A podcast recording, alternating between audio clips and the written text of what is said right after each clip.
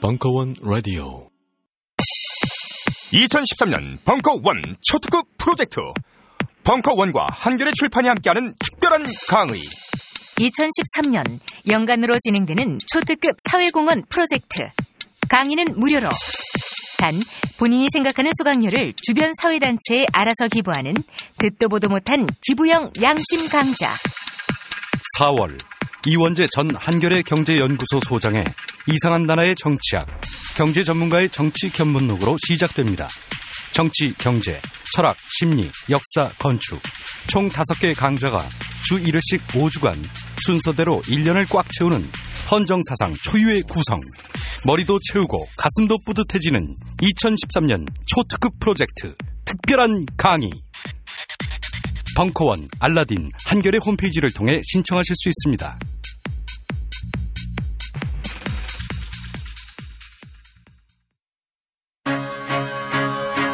정신과 전문의 꽃보다 김현철의 나상담.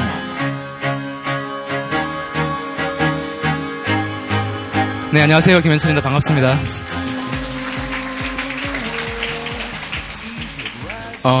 좋은 저녁인데 많이 와주셔가지고 너무 감사드리고요. 제가 온 이유는 서울에 유수하게 유명하신 분 많으신데 대구에서 여기까지 오는 이유는 단 하나입니다. 이유 잘 아시죠?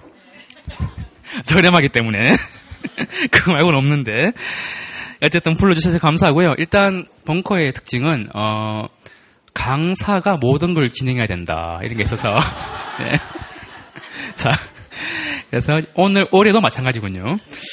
그러면은 여기 신청하신 분 중에 예, 편하게 말씀해 주시면은 뭐 좀 이렇게 얘기를 좀 나눠볼게요. 예. 저는 어렸을 때부터 대체로 꿈이 창작을 하는 쪽이었습니다. 유치원 때는 화가, 초등학교 때는 운동선수였다가 중고등 대학교 내내 만화가를 꿈꾸다가 성인이 되어서는 영상 쪽에 일을 하고 지금은 행사 쪽에 일을 하며 여행 작가의 꿈을 키우고 있습니다. 문제는 작가의 꿈을 키우는 것에 비해 저의 미적 기준이 그다지 확고하지 않고 사람을 잘 믿지 못하고 몸이 안 좋기 때문에 활동에 제한이 생긴다는 거예요. 중고등학교 때부터 가난한 집과 동생의 잦은 이탈로 인해 만화를 그리는 것 이외에는 제가 원하는 것이 무엇인지도 모른 채 학교랑 집만 통학하고 크게 말썽도 부리지 않고 그저 평범하게 집에서는 착하다고 하는 딸이었습니다. 대학교 때 일러스트레이터의 문화생으로 있을 때에도 그림의 성향이 맞지 않았을 뿐더러 집안이 격하게 기울어지면서 휴학을 하고 사무직이나 기타 등등을 하며 집에 학비를 들였습니다. 벌은 돈은 모두 드리고 용돈을 받았으며 간간히 그림을 그리면서 스트레스를 풀었습니다. 그림 그리는 모습을 본 부모님은 항상 너는 이런 재주가 없고 네 동생에게 이런 재주가 있다. 자기 마음대로 사는 동생이 결국 나중에는 더 크게 될 거다 말씀하셨습니다. 결국 집을 팔고 아버지의 택시를 팔 정도로 집이 허물어져 갔습니다. 그 와중에도 면화를 사신 분이 돈을 주지 않고 도주하여 빚을 다 갚지 못한 상태가 되었고 들어가는 몇백의 학비의 본돈을 다 들여도 나날이 신경이 날카로워지는 부모님을 보며 대학에 큰 흥미를 잃었고 전 월급을 다 드려도 큰 액수가 아닌 이상 그까짓 거 얼마나 되냐고 하시는 말씀을 듣고서는 자퇴를 하였습니다. 한 해 동안 번돈을 모아서 호주로 워킹홀리데이를 떠났습니다. 다른 분들은 어학연수를 받는 동안 저는 8개월 동안 일을 하고 4개월 동안 호주 전역을 여행했습니다. 그때까지는 여행 작가의 꿈이 없었습니다. 호주로 돌아오기 직전에 동생은 군대를 가고 직후 어머니는 암수술을 하셨습니다. 다시 호주로 돌아가려는 마음을 먹었지만 수술을 한 어머니가 의지하는 것이 대부분 저라서 나가지는 못하고 영상 쪽을 배워서 회사에 다니게 되었습니다. 당시에 미디어 콘텐츠 쪽을 살리려는 지원을 많이 해주던 터라 일거리는 있었습니다. 하지만 항상 제시하던 조건과 틀리거나 지원금을 받기 위해 노동부에 거짓말을 시키고 내가 만든 영상을 좋아하면서 대우는 남직원을 더해주고 나에게는 만화 그리는 일까지 시키려 한다던가 이렇게 만들면 영상을 신뢰를 납품 못한다고 내가 하지 않아도 될 일까지 하면서 조언을 줬는데 마음대로 영상을 만들다가 내가 한 말이 맞자 일을 다 망하게 만드는 술을 먹고 전화해서 내 탓이라고 욕을 하는 사장도 있었습니다. 물론 급여의 거의 대부분도 제대로 받지 못했죠. 더불어 몸도 엄청 상해서 지금은 주기적으로 목과 허리에 신경통이 생깁니다. 이후 그나마 괜찮다고 들어간 회사에서도 전혀 영상 제작에 대한 이해 없는 사람들 사이에서 노예 체험을 하다가 교통사고와 함께 영상의 일을 접었습니다. 그리고 나서 아픈 몸을 건사하고 있는데 물론 부모님은 집에서 부모님 집에서 살고 있지만 생활비까지는 의지하기 힘들었습니다. 그래서 대출도 받고 어찌어찌 생활을 연명했습니다. 멍하게 있다가 불현듯 고등학교 때 꿈이 유랑하는 만화가라는 것이 생각이 났습니다. 여행 작가의 꿈을 잡은 것도 그 이유였고요. 하지만 솔직히 미래가 너무 막막해서 좀도 많이 보러 다니고 했어요. 생활이 한계에 이르니까 여행사 스텝 일을 하게 되었습니다. 사무실 안에 있으면 항상 공간이 나를 누르는 것 같은 느낌이 답답했는데 행사는 괜찮았어요. 단지 돈을 좀 못 받을 뻔하고 술 취한 할아버지가 때려서 경찰서도 가고 일정이 안전한 일은 아니라는 것이 있지요. 그래도 적당히 잘 해나가고 있는데 교통사고가 또 났네요. 이번엔 살짝 박는 정도였는데 또 목이랑 허리에 통증이 일어납니다. 그래서 더더욱 저는 정기적으로 앉아서 하는 일보다 돌아다니면서 글을 쓰는 일을 하고 싶습니다. 어렸을 때부터 경험이 없으면 좋은 작품을 나오는 것이 힘들다고 생각해요. 경험을 쌓고 30이 넘어서 작가를 해야 되겠다고 생각을 했는데 30이 넘고 나니 부모님이 말씀하시는 못된 자식이 더 성공한다는 말이 가슴에 사무치고 누군가 나에게 호의를 베풀어도 곧이곧대로 받아들이기가 힘듭니다. 그리고 약간의 충격에도 이어지는 통증들을 어떻게 극복해야 될지도 모르겠어요. 그래서 자꾸만 두려움이 쌓여갑니다. 여행 작가를 되기 위해서 무엇을 먼저 해야 될까요? 어떻게 해야 될까요? 상담 부탁드립니다. 예, 감사합니다. 근데 보자. 여행 작가가 꼭 지금 되고 싶다는 말씀이신 거죠? 아니면 두려움이 더 본질적인 건지 어떤 걸까요? 예. 네. 그러니까 제가 꿈은 여행 작가가 되고 싶은데, 네. 그러니까 항상 들어왔던 게 너는 예술적인 기질이 동생보다 못하다든가 딴 사람보다 못하다든가 그런 거에 대한 두려움도 좀 있고요. 그다음에 네. 이렇게 해서 생존을 할 수 있을까? 몸이 항상 아픈 부분이 있으니까 제가 여행 작가로 해서 내 혼자 살 수 있을 만큼 생존을 할 수 있을까에 대한 두려움도 좀 있어요, 사실은. 제가 늘 주장하는 게 왜 꼭 꿈이 왜 직업이어냐 하며 꿈이 왜 꼭 직업이어냐 직업이 이게 표준말이 되게 힘들어요. 꿈이 왜 꼭 직업이어야 하며 그 다음에 직업이 왜 꼭 한계여야 하는지 왜 꼭 우린 취업을 하려고 하는지 창업도 있는데 왜 꼭 프리랜서는 불안하다고 생각하는지 그리고 왜 부모님의 가치관은 왜 갑자기 뛰어들었는지 그죠? 통증이란 거는요 특히 이제 교통사고 이후에 여러 가지 있을 수 있는데 의학적으로는 대부분은 말초신경의 미세한 어떤 그런 후유증에 불과한 거고요 큰 디스크가 났다든지 다발성 골절 디스크인데요. 디스크인가요? 예. 디스크는 사실은 사고 이건 얘기하면 안 되겠다. 그 사실은 디스크는 물론 외상으로 오기도 하지만 아마 평소 자세 습관 때문인 것 같은데 중요한 건요 이런 거 있습니다. 통증이 정서적으로 우울하거나 힘들면 더 심해져요. 의학적으로 타당해요. 예 그리고 특히나 디스크하고 두 가지. 젊은 분들은 디스크, 이제 약간 연세 드신 분은 류마티스 관절염. 그리고 여성분들은 특히 이제 그 한 달에 한 번 걸리는 마술, 빈혈, 갑상선, 요런 방금 제가 얘기한 네 가지 의학적인 얘기는 여러분들 정서랑 굉장히 관계 많아요. 그 디스크 있다 아시길래 딴 얘기지만 그거는 좀 관리 잘 하셔야 돼요. 그리고 맥락을 봤는데 두려울 수밖에 없는 게 결국은 지금 두려움의 거의 근본은 갈등인 것 같고요. 내가 처음에 찍었던 그 트랙을 그대로 기차처럼 따라가야 되는지 아니면 다양한 가능성이 있는데 꼭 가능성으로 가야 되는지 가능성이 되게 많은데 그 가능성을 접어두고 오로지 아까 제가 얘기했던 인지 부조화처럼 과거에 내가 생각했기 때문에 그대로 가야 되는지 항상 모든 불안은 갈등 때문에 생기니까 그래서 그 갈등이 있고 그리고 현재 상황을 또 부모님 아까 빼놓을 수 없는데 지금 부모님하고 떨어져 같이 계시나요? 누구누구 같이 계시죠? 실례지만 네, 어머니 아버지 둘 다 계세요. 아 근데 다른 형제분은? 형제분 남동생 그분은? 같이 살아요. 네. 맨날 부딪힐 거 아니에요. 네. 그죠? 제가 늘 하는 얘기지만, 네. 집 나와라. 아, 실제로 어차피 행작가 하실 거면, 그리고 한번 뭔가 직업을 뭔가 초이스할 때 이거를 막 아까 처음에 제가 뼈 묻는다 얘기했잖아요. 처음부터 너무 잘하려고 하지 마시고 뭐든지 어떤 컴퓨터 소프트웨어도 트라이 버전이 있고 쉐어웨어가 있고 정식 버전이 있단 말이에요. 그냥 질러요. 지르고 이거 하나가 끝이 아니라는 거 하다 보면 다른 게 또 더 생겨요. 저는 어릴 때 국어를 제일 못했어요.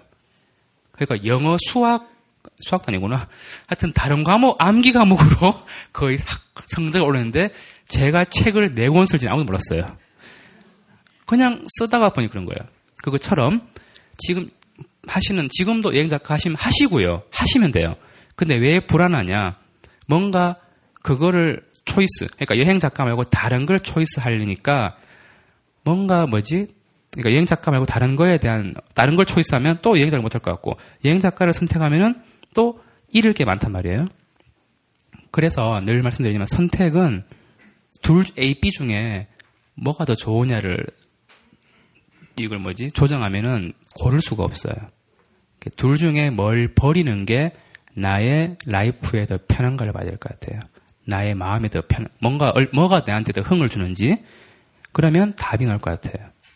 그래서 지금 제가 볼 때는 여행 작가가 되기 위해 뭘 하는 거는 저는 별로 중요하지 않고요. 본질적으로 삶의 시야를 좀 많이 넓혀야 될 것 같아요.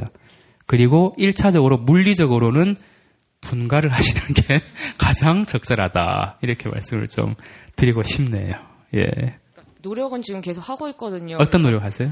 그러니까 제가 지금 일을 하고 있잖아요. 일을 할 때 쉴 때는 네. 뭐 다른 공간에 내려와서 여행하고 그것을 뭐 블로깅을 한다든가 그런 식의 노력을 계속 하고 있어요. 근데 이제 그냥 하다 보니까는 이제 뭐라 그러지? 막막하다 그래야 되나? 아, 그죠? 네, 그냥 아무것도 없이 그냥 계속 하고만 있는 느낌이 공허감이죠. 네. 제가 늘 그러니까 공허감은 결국은 지금 이대로 살지 말라는 메시지거든요. 그 말은 얼마든지 다른 포텐셜이 더 많아요. 저는 여기서 제일 마음에 안 드는 게 여행 작가가 되기 위해 무엇을 먼저 해야 될까요? 제일 마음에 안 들었어요. 다른 게 더 많아요. 다른 아티스틱하게 되게 많거든요. 포텐셜이 많은데 본인이 꿈 처음에 잡아놓은 꿈 때문에 포텐셜을 일부러 다 쳐내고 있는 중인 것 같아요. 가능성을. 예, 가능성을 훨씬 많이 열어두시고 멀티태스킹 여러 가지. 예. 근데 가능성을 많이 주기에는 제가 너무 하고 싶은 게 너무 많은 거예요. 하십시오. 그러니까. 하십시오. 아까 제가 볼 또 한 가지 마음에 안 걸리는 거. 30대로 정해져. 30대. 제가 제일 싫어하는 노래가 30점이에요. 보면 뭐 30이 넘었는데 아니 그러니까 우리 사람 인생은 연속 변수에 속해 있지 십진법으로 딱딱 떨어지는 게 아닌데 제가는 주장하잖아요. 십진법에 노예가 되지 말라고. 그러니까 29까지 뭐 어떻게 하겠다. 뭐 그 실제로 30 전에 뭐 결혼한다. 30 전에 뭐 직장 선택해가지고 피본 사람 되게 많습니다. 그러니까 나이는 정말 그러니까 십진법 말고요. 인도의 16진법으로 써보시면 16 그다음에 얼마지 32 뭐 이러니까 하여튼 너무 틀이 그것도 틀이죠, 그죠? 제가 오늘 말씀 틀이란 말 되게 강조하는데. 그런 거. 그러니까 보면 굉장히 그냥 그대로 살면 되는데 쓸데없는 코드가 되게 많다는 거죠. 예, 다 지워 나가야 돼요. 실제로 저는 뭐 진료하는 게 딴 거 없고요. 자꾸 지우는 거. 진짜. 예. 왜냐하면은 원체 쓸데없는 악성 코드가 많기 때문에 우리 현재를 살아가는 데 있어서 저는 자꾸 지워 나가요. 물론 너무 없는 사람도 많지만 너무 없는 사람들은 안 옵니다. 안 오고 주로 이제 고위 관료계나 주로 경제 재계 있죠. 자, 예, 다음 그럼 이제 예, 죄송하지만 마치겠습니다. 마치고 예, 다음 분 또 뵙도록 하죠. 예, 예, 예. 저는 24살 남자입니다. 요즘 잠에 쉽게 들지 못하는 괴로움이 점점 쌓여가고 있습니다. 오늘도 12시에 잘 준비를 마치고 불 끄고 침대에 누웠었습니다. 그런데도 2시간을 잠에 들지 못하다 뒤척이다 도대체 왜 이러는 건가 싶어 답답한 마음에 노트북을 켜고 사연을 보내고 있습니다. 심각하게 생각치 않아 기억이 확실치는 않지만 군대에 가면서 잠을 잘 들지 못하는 버릇이 생겼던 것 같습니다. 불이 꺼지고 잠자리에 들어서는 그날 있었던 일에 대해 생각을 하거나 앞으로의 일들에 대한 생각들을 하면서 한두 시간씩을 보내던 게 나중에는 점점 잠에 드는 시간이 늦어지더군요.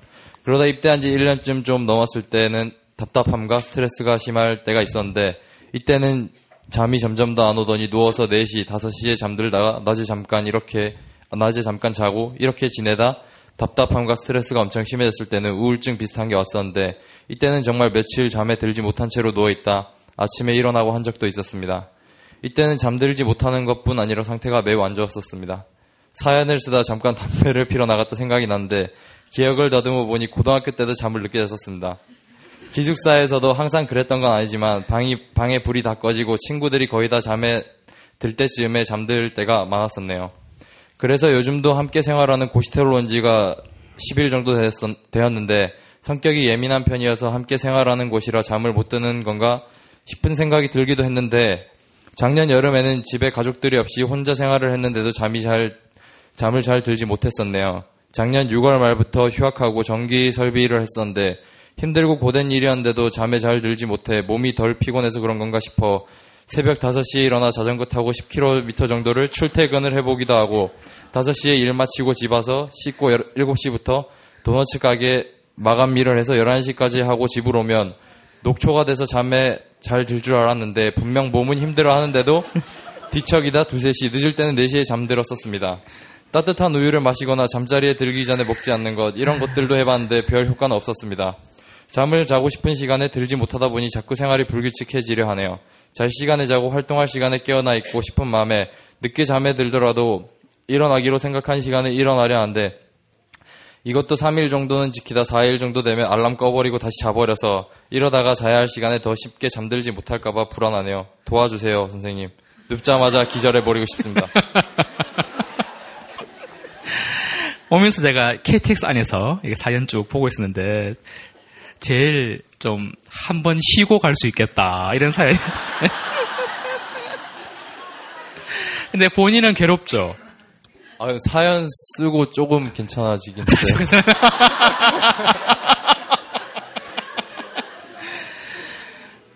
향후 한 6개월 동안 네. 매일 일기 쓰듯이 사연 쓰셔보면 사연을 쓰고 나서 그 다음날 거의 한 30분 자고 거의 하나도 안 자고 그렇게 하니까 조금 괜찮았는데 또 조금씩 늦어지는 거 같아요. 그럼 불면증이 도대체 몇 년 되신 거예요 지금? 거의? 그죠. 불면증이라고 심각하게 생각하지도 않고 그냥 지냈어가지고 뭐 고등학교 때. 네. 지금 분위기가 거의 무슨 의학 프로그램 가까이 되고 있는데 다른 고민은 없으신 거고요. 그러면 뭐랄까 지금 잠들기 전에 막 5만 가지 잡생각이 나기 쉽거든요. 그럴 때도 많은 것 같은데 요즘은 안 하려고 하는데도 누워있다가 뭐 양을 세리거나 수돗물방울 떨어지는 생각을 하다가도 순간 보면 잡생각을 하고 있는 거예요. 그러니까 그 잡생각이 중요해요. 네. 그 판타지가 중요하거든요. 네. 물론 뭐 잠 못 자니까 불면증, 수면제 못 된다 이렇게 할 수 있지만 저는 그렇게 하기 싫고 어떤 뭐 꿈도 중요하고요. 혹시나 꿈이요? 네. 최근에 꿨던 꿈이요? 네. 최근에 꿨던 꿈이 양. 이거 꿈꾸고 말을 해야겠다고 생각하고 있었는데 중학교 때인가? 싸웠던 꿈을 갑자기 최근에 꿨어요. 예전 그때 좋아했던 애랑. 그러니까 중학교 1학년 때인데 그 전에는 여자친구, 이성친구죠? 네? 이성친구. 여자친구 꿈도 꾸고 싸웠던 꿈도 꿨는데 그 전에는 뭐 싸워서 막 지고 이런 적이 없었는데 중학교 들어가서 처음으로 크게 싸워 졌어요. 그리고 나서 좀 뭐랄까 두려움 이런 게 있었거든요. 근데 그런 게 갑자기 꿈에 나오더라고요. 지금 집은 실례지만 집에 누구 계시는지? 지금 고시텔 와 혼자 계시고 그럼 고시텔 오시기 전에는 집에는? 그때는 그전 고시텔 오기 전에는 양주에 어머니 가게 있는데 어머니랑 지내고 그 전에 구미에 집이 있는데 구미에서는 집에는 아무도 없어서 거의 저 혼자 지냈어요. 일단 외롭네요. 근데 그죠? 외로워요.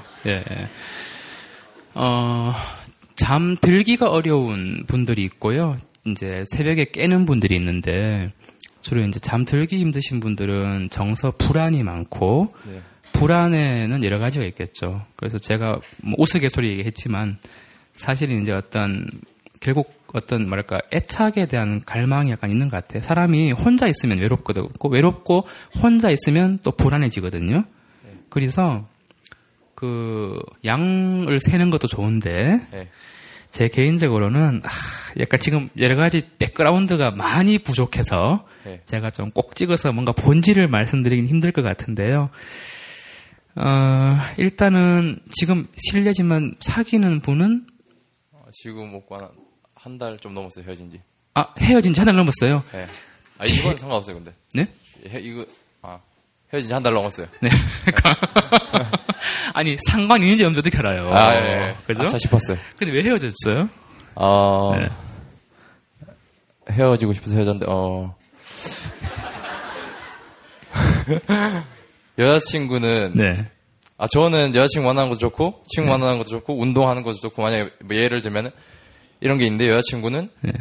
시간이 비거나 친구를 만나기로 했어도 제가 우선이라고 하는 거예요. 그래서 나는 이런데 너는 왜 내가 나를 어떻게 뒷순위에 두냐 뭐 이런 것도 있었고 네. 그리고 뭐 쉬는 시간은 자기가 시간이 생기면은 다른 걸 할 수도 있는데 다른 거 안 하고 있고 네. 그냥 뭐 할 일 없으면 저 혼자 쉬는 시간에 집에서 책 읽고 있으면 네. 혼자 비밀번호 뭐 누른 소리 들리면서 오는 거예요 갑자기. 이런 것도 굉장히 스트레스였고. 그러니까 여친이 내가 허락도 없이 제 발로 오신다고요? 네. 네. 그냥 왔대요. 그냥 왔대요. 저는 굉장히 부담스러운데 자기는 네. 그냥 왔으니까 책 읽던 거 읽으라고 이런. 인간적으로는 이해가 안 되지만. 네. 그래요. 그런 부분들이 사실은 저는 항상 여쭤봐요. 모든 증상으로 오신 분들에게 늘 왜냐하면 사랑이 전제로 된 관계에서 네. 늘 증상이 오거든요. 지금 뭔가 좀 많이 일단 1차적인 가족들과 좀 떨어져 계신 것도 있고 네. 그 다음에 그럼 그분은 여자친구랑 실제 몇 개월 정도 사귀셨는지? 한 300일 가까이. 301. 네. 1년 가까이 됐네요. 그죠? 네. 그때도 잠 못 잤어요? 그때도 그러니까 일할 때도 잠을 일을 2개 하고 와서 집에서도 와서도 2, 3시, 4시 뭐. 그분하고 썩 별로 안 좋았죠? 그럴 때도 있고 안 그럴 때도 있었어요. 일단 헤어졌으니까 안 좋았다 그죠? 예. 왜냐하면 사랑하면 제가 늘 말씀드렸다면 사랑하면 어려지고 또 연인관계에 빠지게 되면은 항상 뭐랄까 나의 원초적인 어떤 갈망 같은 게 올라온다고요. 네. 근데 그게 이제 우리 또 한 가지 아까 수치심 얘기했지만 또 우리가 가장 힘들어하는 감정이 굴욕감이라고요. 이거는 연애뿐 아니라 모든 관계에서 다 있을 수 있는데 그런 감정들이 해소가 안 되고 갈망 내가 원하는 대로 안 되고 이러면 화가 나기 마련이에요. 아까 꿈 물어본 게 그런 이유거든요. 중학교 때 친구랑 싸웠던 꿈 꿨다면서요, 그죠? 어떤 친구랑 싸우는 꿈, 무슨 꿈, 이렇게 이렇게 뭔가 난리가 나는 꿈들은 대부분 마음의 갈등을 뜻해요. 말 그대로 현재 나의 자아와 내가 일상에서 쓰지 않는 또 다른 나와의 싸움인 거죠. 아마 지금 사주신 되게 좀 일상에서 좀 어떤 평가를 받고 계세요? 좀 약간 착실하고 착하다 이런 평가 듣지 않는지 모르겠어요? 네. 부모님한테는 이기적이라고 그러고 친구가 보기에도 이기적이래요. 네. 직장에서는요? 직장 지금 안 다니고. 네. 그냥 학원 다니고 운동 다니고. 네, 굉장히 성실하실 것 같은데 제 느낌은 그죠? 친구랑은 네. 좀 많이 다른 것 같아요 생각이. 그러니까 뭔가가 내면에 분명히 갈등이 있으실 것 같고요. 요 사연은 언제부터 주신 건지 사연은 언제 쓰기로 결심하신 거예요? 그때 자다 일어나서 쓰기 시작했어요. 그러니까 그때가 언제쯤인지. 그때요? 예. 그러니까 여자친구분하고 헤어진 거는 한참 전이에요. 2월 초. 그럼 요거는 이제. 그건 3월. 그죠. 그러니까 뭔가 항상 그렇죠. 불면증이 여러 가지 원인이 있겠지만 지금 항상 지금 제 느낌인데 지금 대인 관계에서 어떤 내가 풀어야 될 갈망 같은 게 해소가 안 된 것 같아요. 제 생각인데 조금 그런 부분이 있구나. 내한테 뭔가 이렇게 좀 다른 사람에 대한 갈망이 있고 그런 부분들이 해소가 안 되기 때문에 잠을 못 자고 있구나. 그런 거 정도 아시면 좋겠고요. 지금 다른 데이터는 좀 부족한 편이라서 더 이상 말씀드리기 힘든데 정말 정말 이거는 그냥 한 귀로 듣고 치우세요. 근데 어떤 심지어 굉장히 유명한 선생님인데 학회에서 이런 말씀드렸어요. 저희 정신과에서 불면증 학회 있거든요. 근데 어떤 분이 딱 나와서 하신 말씀이 잠을 꼭 잘 자야 되나 이런 말씀 하신 적 있어요. 왜 자야 되나, 그죠? 그래서 우스갯소리지만 여하튼 분명히 꼭 이분 건 좀 예외지만 사실은 만성적인 조금은 몇 년 동안 올 불면증이 있으니까 조금은 전문적인 어떤 그 수면에 대한 치료는 필요한데요. 그렇지 않고 뭔가가 여러분들께서 갑자기 수면의 변화가 왔다면 한 번쯤은 최근의 대인관계를 더군다나 가까운 대인관계, 항상 범위는 가까운 데 있어요. 그래서 가까운 대인관계에서 느끼는 내 감정을 점검하시면 좋을 것 같아요. 네, 전 여기까지만 얘기해서 볼 것 같아요. 네. 예, 마치겠습니다. 하나 궁금한 게 있는데요. 예. 남들 앞에서 하거나 지금도 얼굴이 되게 빨개진 것 같거든요. 이런 건 어떻게... 중요하죠. 다 연결되는 것 같아요. 자, 왜 잠 못 자느냐. 생물학적으로는 긴장하는 신경이 이제 뭐죠? 조금 이완하는 신경으로 바꿔줘야 되거든요. 그 빨리 이게 밸런스가 탁탁 스위치가 바뀌어지는데 그게 안 되니까 몸 피곤해도 잠 못 자는 거거든요. 지금 방금 말씀하신 거 뭔가 얘기할 때 막 흥분되고 달아오른다 그죠? 네. 그러니까 남들보다 굉장히 긴장이 많다는 뜻이에요. 평소에. 네. 그런 거니까 뭐 의학적으로는 그렇고 심리적으로 얘기하자면 결국은 지금 내가 나를 스스로를 예. 지금 어떻게 보고 있느냐 중요할 것 같아요. 평소에 요즘 들어서 예. 본인 스스로를 건강하다고 평가하는지 아니면 초라하다고 평가하는지 그게 중요하거든요. 어떠신지 모르겠어요.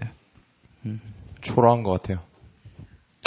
그런데 다른 사람도 그렇게 생각할까? 이게 문제죠. 다른 사람이요? 친구는 아니 친구 막 여기 있는 분들이요. 여기 있는 분들? 네. 모르겠어요. 그죠. 발표불 안에 대부분은 사실은 들킬 것 같은 두려움이 대부분이거든요.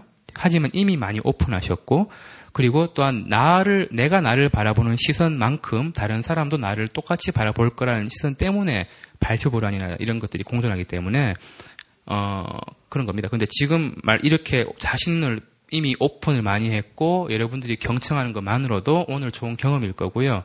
네, 분명히 이런 경험이 조금 쌓이게 되면은 조금 더 좋아지실 것 같아요. 네, 본인이 바라보는 시선은 절대로 다른 사람이 바라보는 시선과 같지 않다는 거, 네, 그것만 아셔도 좀 좋아질 것 같네요. 네, 고맙습니다. 예. 자, 예. 자, 다음 분이요. 자, 예. 네. 제가 하겠습니다. 네.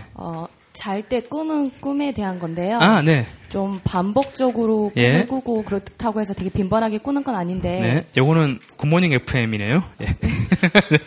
말씀하시죠. 네. 예. 네. 정확히 관련이 있을지는 모르겠지만 이제 그걸 시작부터 얘기하자면 한 20살 때부터 이제 꿈을 꾸면 교실 같은 데 이렇게 앉아 있는데 갑자기 어떤 반군 같은 사람들이 들어와요. 군복을 입진 않았지만 무작위로 총을 이렇게 빵빵빵 하고 쏘는데 그때 긴장이 너무 큰 거예요. 이제 나 맞을 수도 있다. 그런데 늘 맞지는 않고 그 사람이 오는 순간부터 무작위로 총을 쏘고 그게 너무 공포스럽고 너무 긴장이 너무 강하고 그러니까 그런 유의 꿈을 꾸고 그러니까 꿈을 꾸면서도 나중에는 아는 거예요. 아, 또 이 꿈이구나.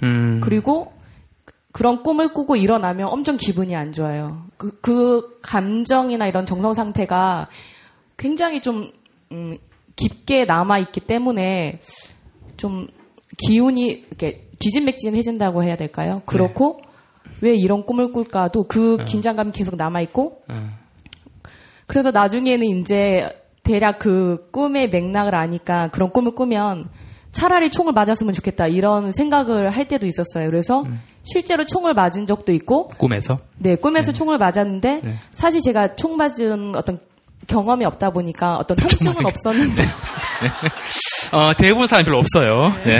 많지 않아요. 자, 통증은 없었는데 이렇게 눈을 감고 있다 이렇게 꿈속에서 눈을 뜨니까 총은 맞아 있고 죽지는 않은 거예요.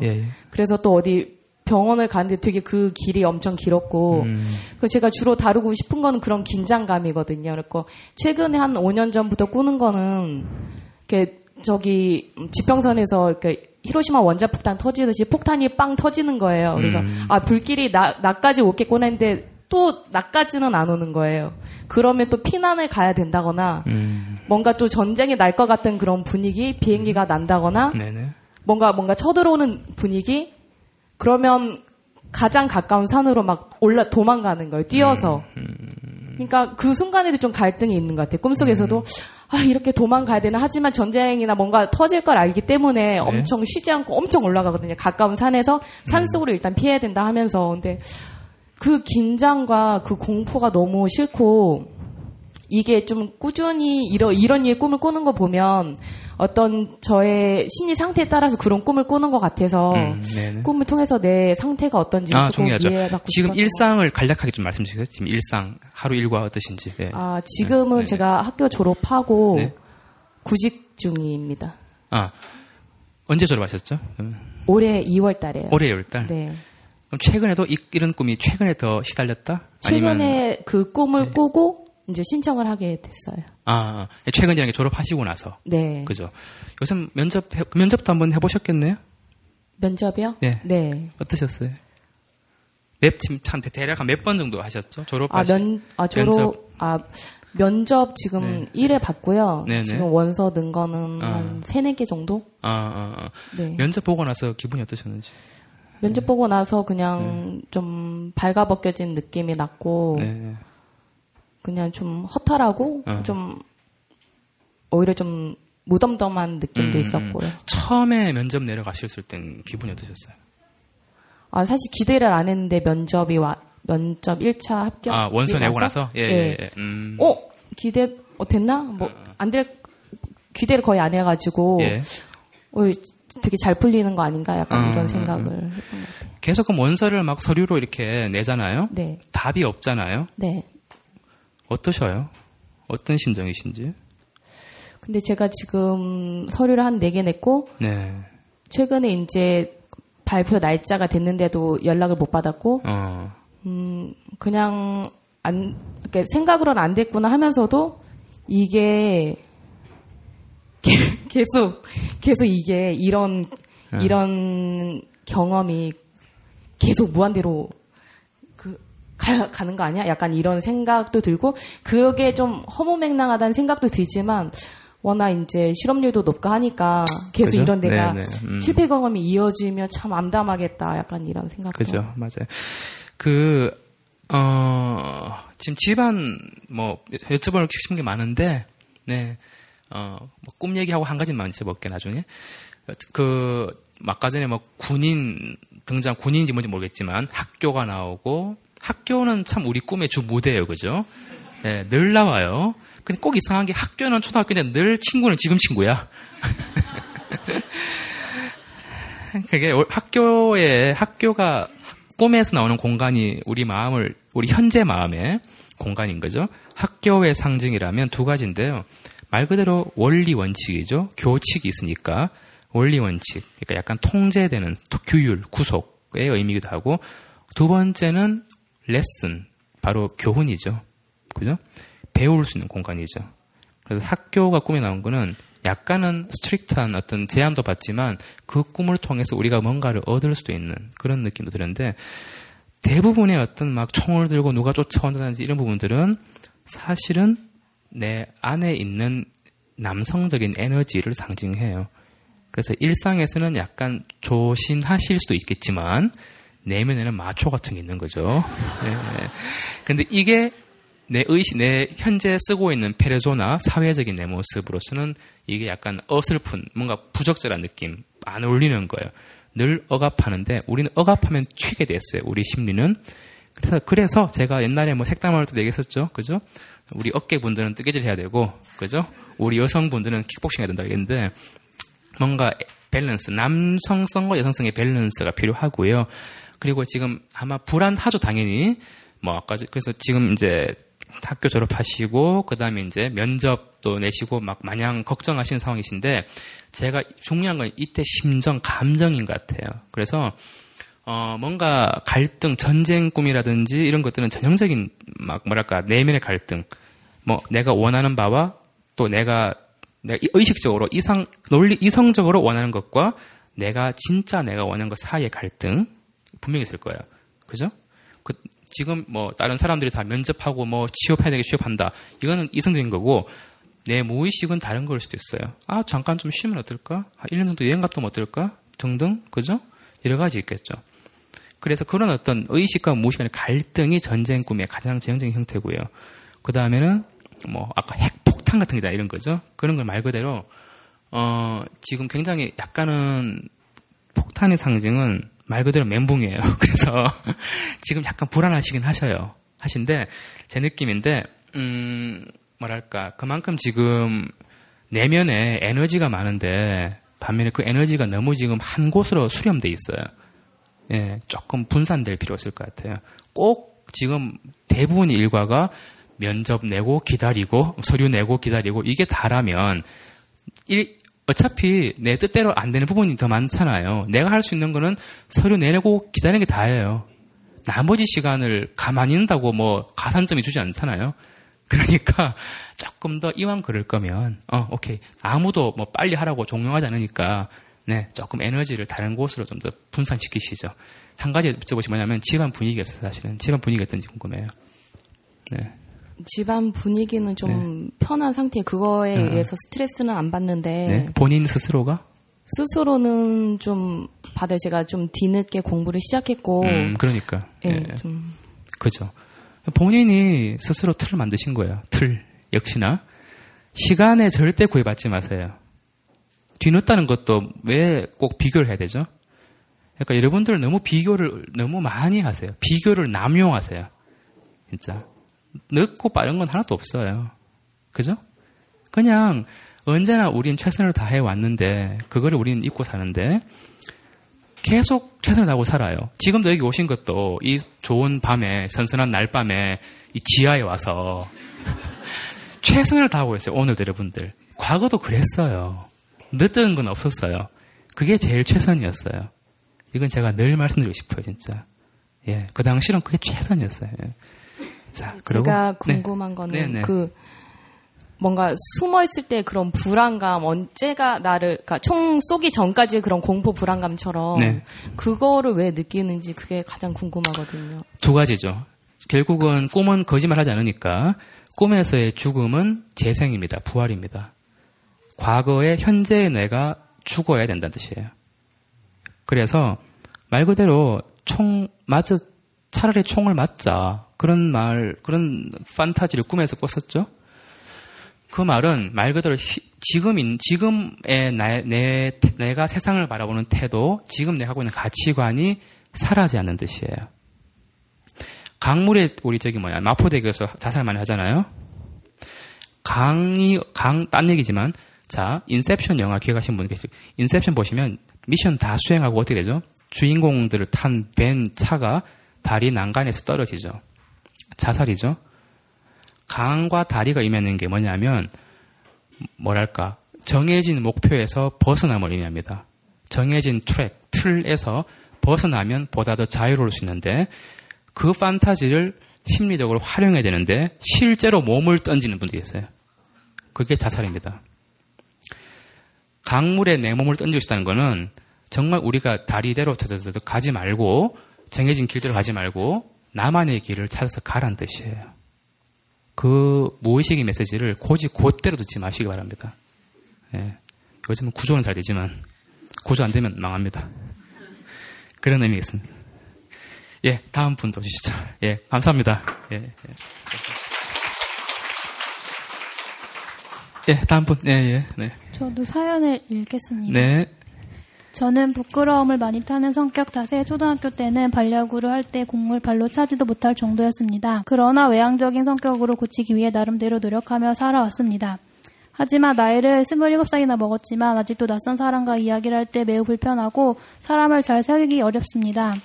누군가가 내 공간에 침범하여 나를 알고 나의 모든 못난 모습을 보이는 것이 너무 두려워서 아직도 연애도 못 해봤습니다.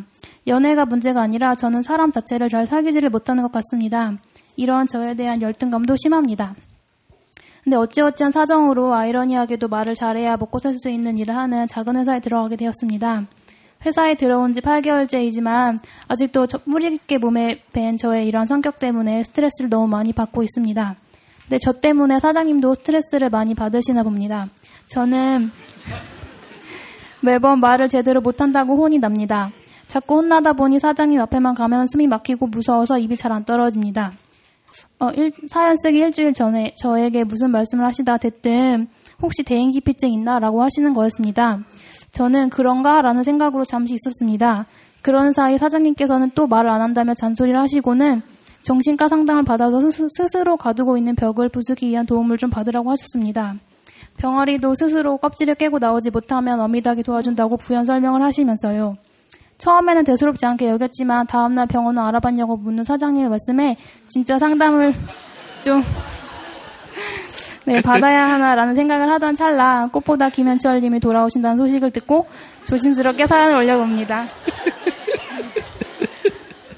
이제 서른이 코앞인데 아직도 제 성격에 존재하는 인간관계 맺는 것에 대한 두려움, 너무나 걱정이 많은 성격, 소심함을 어떻게 하면 고칠 수 있을까요? 자, 일단 박수 주시죠. 네.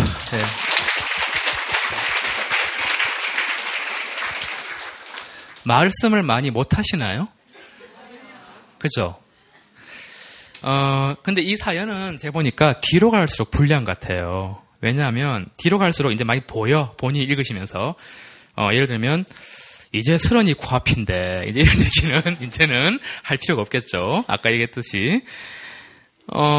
근데 사장님이 참 통찰력이 대단하시네요. 딴 게 아니고, 그 비유가 되게 기막혀요. 약간, 병아리를 깨기, 스스로 껍질을 깨려면 엄밀하게 도와줘야 된다. 이러면서. 그죠. 근데, 글쎄,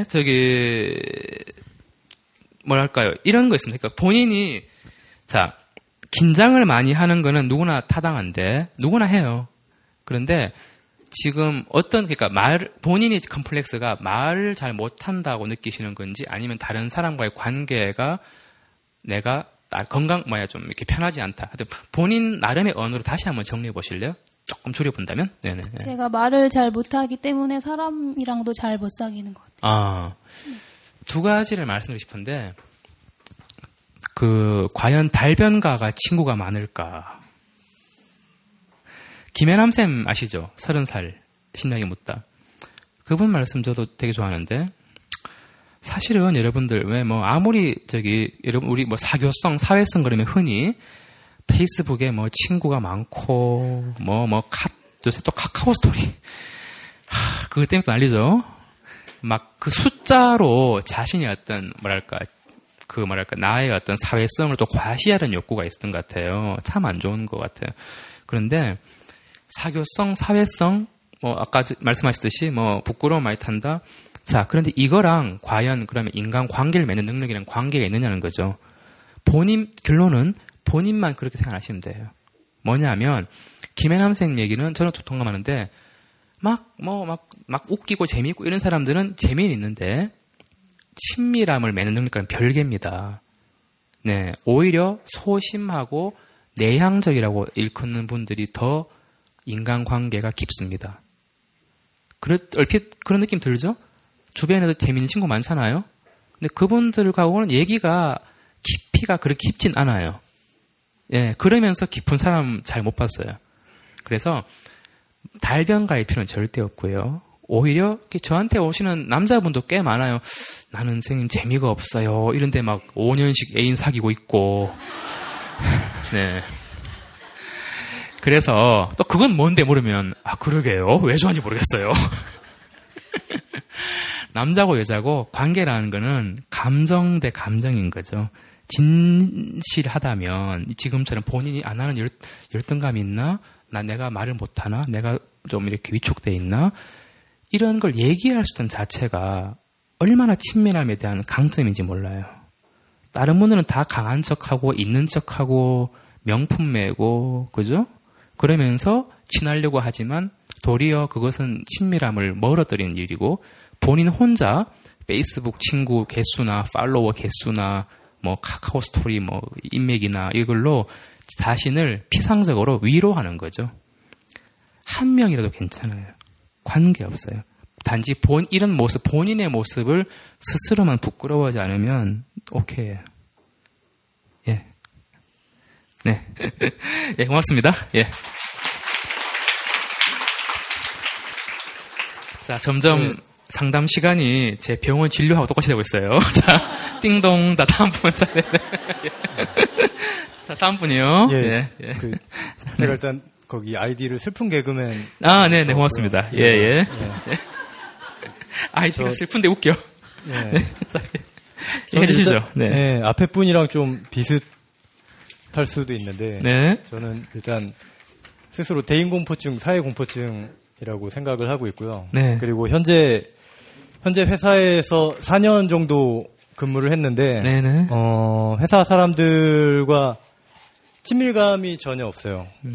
예, 그리고 바로 옆자리에 있는 팀장님이 있는데, 그나마 저랑 이제 비슷한 점도 많고, 예, 그런데도 역시 친밀감이 전혀 없고, 예, 근데 이런 경우가 특별한 게 아니고, 살아오면서 보통은 이제 이렇게 살아왔어서, 이렇게 지금 회사에 있는 분들도 많이 좋은 분들이고 살면서 이제 좋은 인연을 많이 맺고 살면은 좋을 것 같은데 네. 예, 그러지를 못했어서 되게 예, 아쉽고 슬프고 예 그렇습니다. 네. 초등학교 저학년 때는 좀 네. 정상적으로 이제 살았던 것 같은데 예 근데 이제 제가 이제 보통 슬픈 개그맨이라고 정한 것도 아이디도 네. 그런 식으로 다 쓰거든요. 이런 대인관계에서의 두려움을 이제 좀 잊어보려고 초등학교 6학년 때 굉장히 심하게 이제 애들을 웃기려고 예, 그래서 아 웃기니까 좀 기분도 좋고 마음이 안심도 되고 그래서 근데 결국에 억지로 친밀감은 생기지 않았는데 억지로 웃기다 보니까 되게 좀 이상한 상황만 많이 만들고 예. 무리수를 많이 두는 건 저랑 비슷한 것 같아요. 예, 예, 예. 예 제가 지금 그런 상태라서. 예. 자, 그럼 최근에 사연을 보내봐야겠다라고 결정하시게 된 결정적인 계기 같은 게 있으신지. 아, 사실 선생님 네. 상담을 네. 많이 제가 들었고 아, 예, 늘 예. 보내고 싶었었어요. 예. 그리고 그게... 네. 예, 그리고 제가 가진 이런 문제점은 사실 굉장히 다른 사람들 앞에서 말하기 굉장히 두렵고 사실 조금이라도 이런 부분을 이제 알아챌까봐 굉장히 두렵고 더 위축되고 뭔가 거짓말을 하게 되고 그런 것 같아서 이거를 만약에 내가 다른 사람들 앞에 이거를 공개할 수 있고 그리고 또 공개해서 공감을 얻을 수 있게끔 내가 표현할 수 있는 능력을 갖게 된다면 예, 이 문제는 할 수 있을 거라고 예, 믿고 있었고 예. 예 아무튼 선생님 네. 예 그렇습니다 예. 예. 예. 예 박수 한번 주세요 예. 자 이분도 대인 공포증이 있는 분 같아요 없는 분 같아요 그 참 사람들이 우리 누구나 마찬가지인 것 같아요 누구나 스스로의 왜 그렇게 참 그죠? 이게 잣대가 높은지 다른 사람들도 다 마찬가지라는 거죠. 그러니까 제가 이제 올해 뭐 한 13년인데 거의 뭐 수학 문제로 따지면 첫 문제가 최 안 돼요. 오시는 주 상담 내용이 다 똑같아요. 그래서 상담 이거 계속하면 안 돼요. 왜냐하면 같은 애가 또 나오기 때문에 그 정도로 보편적이다. 자, 아 근데 한 가지는 그렇죠. 슬픈 개그맨이라는 닉네임이 와닿긴 한데 집안 얘기를 안 여쭤볼 수는 없을 것 같긴 해요. 아 집안 얘기 할 수 있어요. 아 예예. 예. 굉장히 예. 대인공포증 맞나요? 자, 네. 자 일단 근데 사실 제가 예, 네. 이런 패턴이 계속 됐던 것 같아요. 살면서 어떤, 처음에는 네네. 이렇게 좀 말도 편하게 할 수 있고 왜냐하면 네. 친밀감이 형성될 수 있을 거란 믿음을 가지고 학창 시절 때를 예를 들면 학교 생활 처음 시작할 때. 네. 이제 주변의 아이들이 이상했기 때문에 내가 잘못된 걸 수도 있다. 지금 환경이 바뀌었으니까 네. 친밀감도 형성되고 앞으로 내가 생각하는 그런 즐거운 삶이 될 수도 있을 거라고 생각해서 처음에는 네. 이제 말도 잘하고 웃기기도 많이 웃기고 그러다가 네. 결국에는 이제 친밀감이 형성이 안 되고 예. 그죠. 뭔가 저 이해되거든요.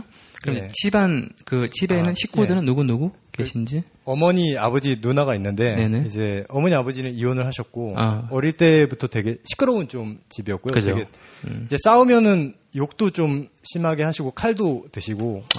굉장히 그리고 막 무섭다, 그죠? 예. 누나는 굉장히 어릴 때부터 키 크고 예쁘고 공부 잘해서 평판은 되게 좋은데 제 입장에서 볼 때는 좀 된장녀 같고 좀. 사람 무시하는 거 좋아하고 제 입장에서는 저는 좀 이제 사랑이 필요했던 것 같은데 누나는 저를 계속 이제 좀 무시만 했었고 어머니도 그나마 가족이라면 이제 제가 지금 사랑하는 사람이라면 어머니가 있겠지만 그렇게 그런 사랑 방식이 이렇게 아끼고 위로한다거나 그런 게 아니고 좀 어머니도 사랑을 좀 저를 무시하면서 이렇게 많이 해주셨던 것 같아요. 콜드하시죠? 차가우시죠? 엄하신데 좋으신데 엄하시지 않을까? 굉장히 따뜻하시진 않을 것 같은데, 그죠? 예. 맞아요. 이건 제가 좀 추측이 글쎄요. 집안 여쭤봤는데 좀 아픈 부분이긴 한데 아프지 않아요. 예. 그건 정말 다행이에요. 예, 다행이고 그래서 사실 그러니까 막 굉장히 익살스러운 분들의 내면에는 과거에는 아픔이 되게 많고요. 이런 거죠. 아마 집에서 막 아마 그 누님 같은 경우도 뭔가 성격이 그렇게 좋진 않았을 것 같긴 해요. 아마 그래서 이런 분들은 흔히 내가 집에서 이 버퍼링 완충 역할, 내가 나마저 완충 역할을 하지 않으면 집이 완전 망가지겠다. 이런 어떤 불안이 있었던 거죠. 그리고 또 한 가지는 말 그대로 우리 심리는 다른 사람들과의 반응에 의해서 형성이 되는데 가장 중요한 게 부모님이고 형제겠죠. 근데 제 생각인데, 저도 지금 아기가 이제 9살인데, 이렇게 정말 인간의 비극 중에 하나가 너무 일찍 결혼한다는 거. 그래서 또 아이들이 제일 유순할 때 30대 부부들이 너무 혈기왕성하다는 거. 그러다 보니까 우리들의 부모님들은 굉장히, 지금은 우린 다 성장했지만, 지금 우린 다 연세 많으신 부모님 보고 있지만 우리 어렸을 때는 부모님도 정말 막 새파랗게 가지고 바라라 뜨고 이랬을 것 같아요, 그죠?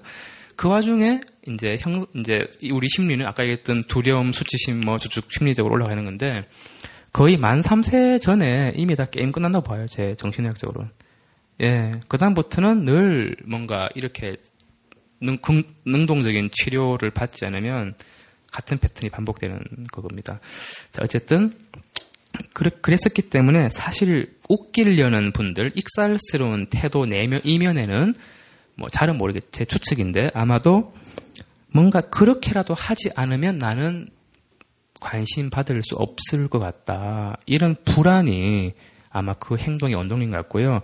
사실은 이 사연 자체가 뭐랄까요?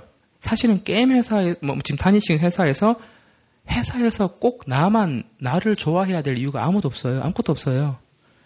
예, 그죠?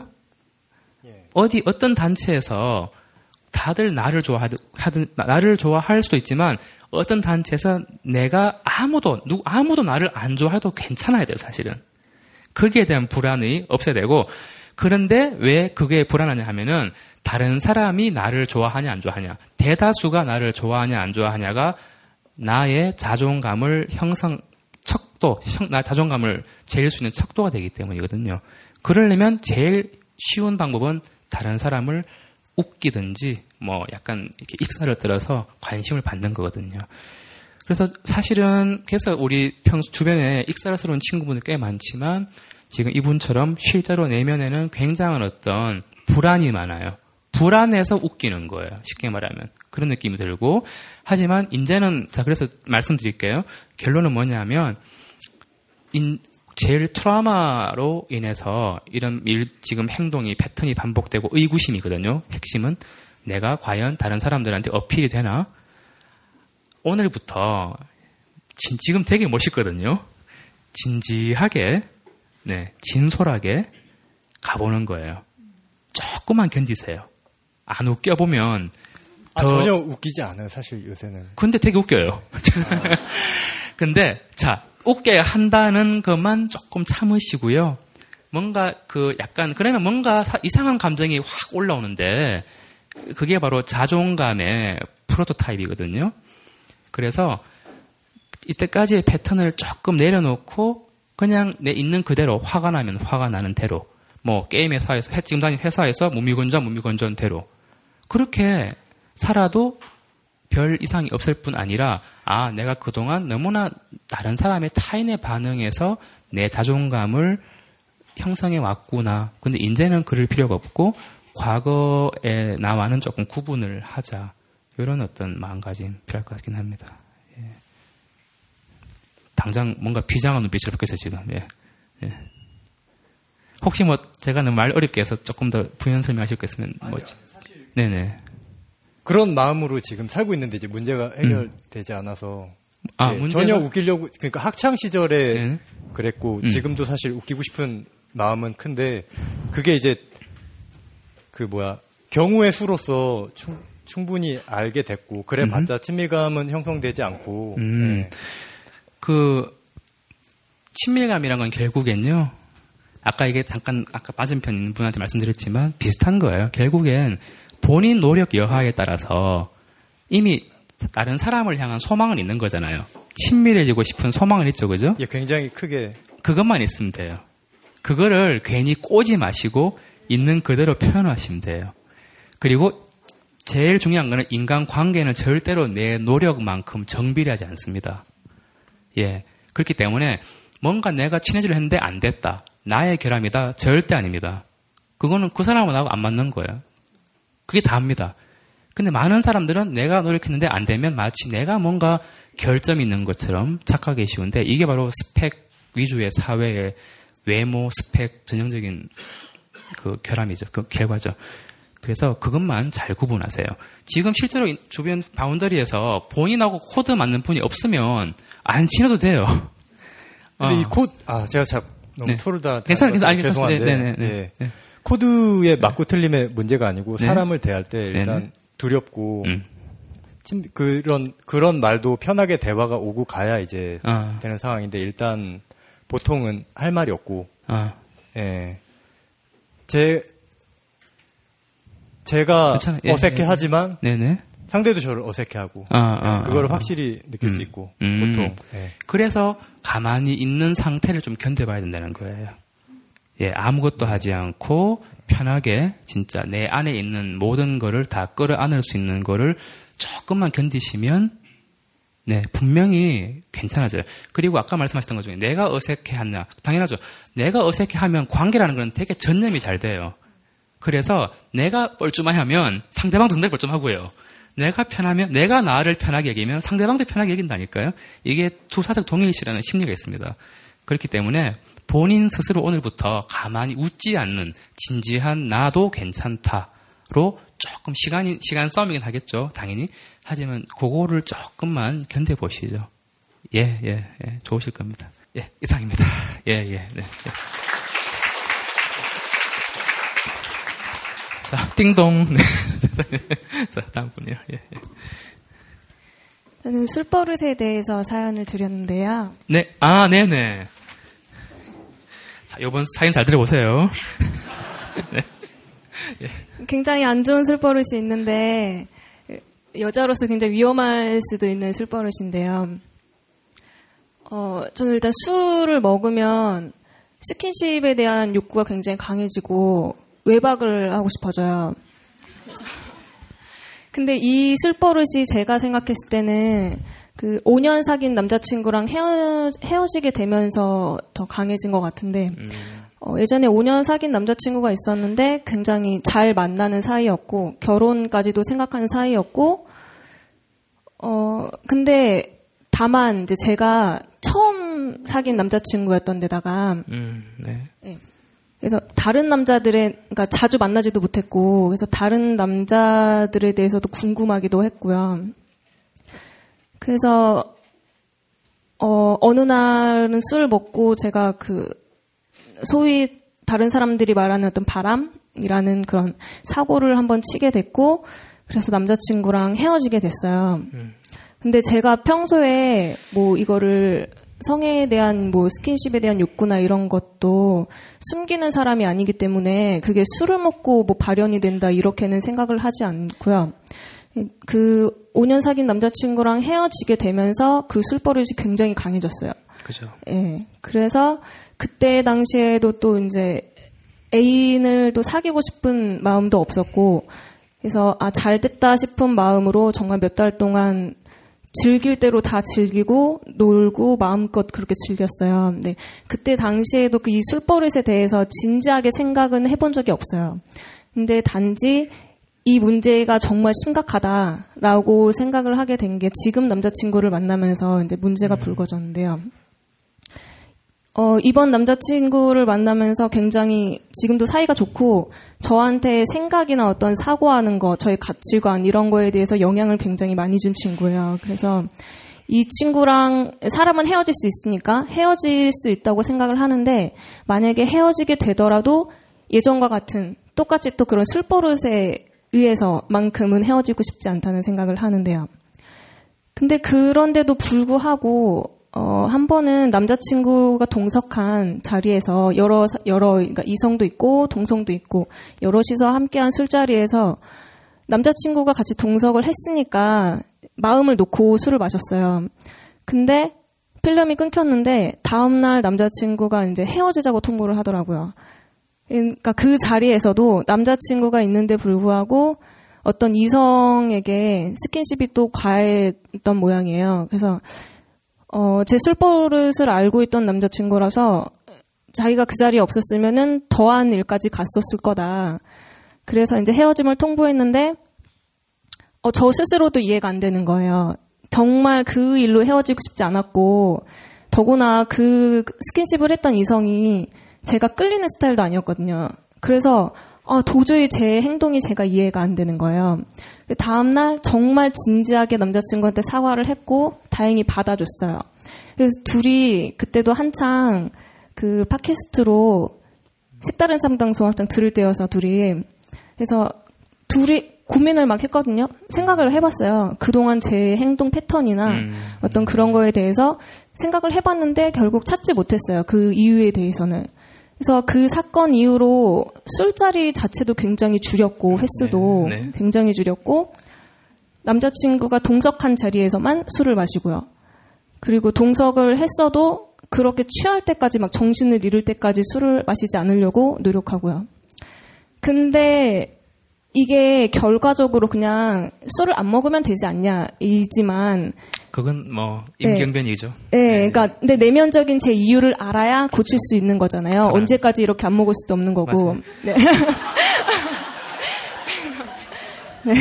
근데 사실은 네. 예, 이제 다 말씀하신 거죠. 일단 박수 한번 주시죠. 예. 좀 다소 고백하시기 힘든 거였고, 저도 사실은 뭐 좀 가볍게 말씀을 드렸지만 사실은 결론은 좀 슬퍼요. 왜 그런지 좀 말씀드릴게요. 저도 약간 유추했었어요. 빠진 내용이라서. 과연 이분이 첫 남자 친구와 헤어진 후부터 이런 약간 취중에 스킨십이 시작됐을까? 아니면 그 전부터 그랬을까봐 그게 제 진단의 관건이었는데, 일단 역시나 첫 남자 친구랑 헤어지고 나서 더 커졌다, 그죠? 네. 네. 이게 이제 중요한 포인트가 되는데요. 자, 뭔가 단도직입적으로 말씀을 좀 드릴게요. 네. 처음에 그랬다고 해서, 취중에 이렇게 스킨십을 다른 남자랑 가진 걸 처음에 사귀던 남자친구가 보고, 그 다음날 이별 통보를 받았단 말이에요. 지금 사귄 남자친구? 지금 말고 5년 전에. 네. 그 남자친구가 이해가 돼요? 네. 아니, 술 먹고 그럴 수도 있지 않나? 아니. 네. 술을 먹고 그냥 네. 스킨십이 과했던 게 아니라 네. 외박을 했어요. 그럼 만약에 근데 그분하고 몇 년 시간도 중요하겠지만, 물론 이해는 돼요. 관념적으로, 우리 관습적으로. 근데 뭐랄까, 왜 취중에 블랙아웃이라는 게 있단 말이에요. 그러니까 말 그대로 필름 끊기는 거잖아요. 그러면 일단 제가 만약에 당사자라면, 아니 그렇다고 해서 그 하나의 실수로 헤어지자는 통보를 하는 건 너무하지 않냐는 거죠. 그런 심정 들어본 적 없는지 모르겠어요. 아니, 저 같아도 헤어질 것 같은데. 그런가요? 억울하진 않았어요? 아니요, 안 억울했어요. 절대로? 네. 그럼 오히려 미안했나요? 네. 그게 원인인 것 같아요. 무슨 말이냐면은 혹시 실버 라이닝 플레이북이라고 영화 보셨어요 혹시? 네. 거기 보시면 좀 이렇게 이제 문란함을 반복하는 여성이 나오죠. 문란함이 때로는 죄사함의 수단일 수도 있어요. 아마 그래서 지금 방금 사연 주신 분 같은 경우는 결국은 미안했던 감정을 속죄의 수단으로 계속 그 행동을 반복하는 느낌이 좀 들어요. 나 일종의 자해죠. 절대로 섹스가 좋아서는 아니에요. 그리고 그렇게 함으로써 계속 뭔가 옛날 내가 그렇게 그러니까 이게 사실은 죄책감에서 기인한 것도 있고 제가 조금 더 밑으로 처음부터 했지만 사실 원망도 있을 것 같아요. 모든 자해 행동은 원망이 본질이거든요. 최근에 자살한 연예인도 미안해. 이은주 씨도 옛날에 자기 피로 미안해 엄마. 유서. 근데 모든 제가 책담에서 늘 얘기했지만 죄책감은 뭐다? 적개심을 예쁘게 산 포장지로 예쁘게 산 적개심이다 말씀드렸잖아요. 그죠? 분명히 그때 첫 남자친구 이후에 그런 행동이 계속 반복된다면 그 첫 남자친구에 대한 죄책감이 지금 본인을 그렇게 만드는 것 같아요. 그래서 제가 그게 정말 미안한 건지 아니면 더 밑에 있는 참 그거 한만 그래도 그 한 번의 일로 그렇게 매정하게 이별을 할 수 있을까에 대한 분노. 정말 미안했어요. 네. 지금도. 네, 지금도 그 문제에 대해서. 그러니까 지금은, 네. 지금 남자친구 만나기 전까지도 그 미안함을 계속 갖고 있었어요. 네. 근데 지금 남자친구 만나면서 네. 이제는 그 문제에 대해서 놨는데, 네. 네, 그때까지는 계속 미안한 마음을 갖고 있었어요. 그래서 이게 이제, 그래서 이거를 조금, 제가 늘 말씀드렸지만, 물론 시간이 걸릴 겁니다. 하지만 본질을 알면은 조금은 교정될 수는 있겠죠. 그래서 지금 이 본인이 절대 문란함이나 말 말씀하신 대로 섹스를 좋아하시는 건 나쁘진 않죠. 하지만, 그렇게, 원해, 이런 것보다도 진짜 마음에 들지 않은 상대였잖아요. 그게 뭐냐면, 내 자신의 몸을 그렇게 자해를 한 거예요. 본인한테 이게 자해예요. 속죄하려는 수단인 거죠. 내가 이만큼 더 망가져주면 돌아오겠니라는 모의식이 있는 거예요. 그게 아직도 인셉션의 팽이처럼 계속 돌고 있는 거니까 이제 그건 근데 이제 부적절한 거고 아까 제가 말씀드린 거는 본인이 못 느끼는 감정을 제가 지금 심어주는 거예요. 왜냐하면 죄책감과 분노가 밸런스가 맞아야 이게 멈출 것 같아요. 저 같으면 화날 것 같아요. 왜? 내가 의식적으로 그 남자를 꼬신 게 아니잖아요. 취중에 일시적으로 그런 거 아닙니까? 그리고 그렇게 하는 분들은 대부분 그 전에 분명히 그 첫 남자친구의 관계가 정말 좋았을까. 저는 그것도 약간 의문이 생겨요. 분명히 그 전에 약간의 원망이 있었을 것 같아요. 그렇기 때문에 그게 뻥뚱하게 튄 건데 누구나 우리는 결과만 보기 때문에 지금 피해자가 된 거죠. 네. 그러면 그 남자친구 5년 된 남자친구 만날 때 한 3년 정도 만나면서부터 네. 그 데이트나 근데 만날 수 있는 시간 자체가 횟수가 굉장히 줄었었어요. 그건 누가 줄인 거예요? 너무 바빠서 그 남자친구가. 네? 그러니까 맞죠. 그러니까 남자친구가 줄였잖아요. 네, 어쩔 수 없이. 그러니까 굳이 이제는 그분을 변화할 필요가 없어요. 네? 왜 자꾸 죄인이 되려고 하세요? 네? 아니 정말 바빠서 그랬던 건데. 그때의 바쁜 건. 내일 다 할 때 바쁜 거고요. 가장 중요한 사랑하는 사람을 못 챙겼잖아요. 그럼 그분은 바쁜 게 아니었지. 자기 일만 한 사람이죠. 이기적인 사람이었어요. 이해되죠? 그때의 원망도 같이 이유가 될 수 있는 건가요? 당연하죠. 그 원망 때문에 그날 그런 일이 있었던 거예요. 그런데 우리나라 사람들은 항상 어떻다? 늘 결과만 보고 남자가 일을 바쁘게 하는 건 괜찮고 여성의 감정적인 디맨드는 깔아뭉개는 현상이 남녀노소 우리나라는 다 그렇기 때문에 본인도 착각하고 계신 거예요. 제가 지금 몇 번씩 찔러야 이제 좀 원망이 올라와요. 이만큼 묻혀 있었어요. 그죠? 이제는 그게 정말 죽을 짓이 아니고 내가 계속 몸을 함부로 굴림으로써 속죄할 일이 아니라는 것을 느꼈어요. 예, 이상입니다. 예.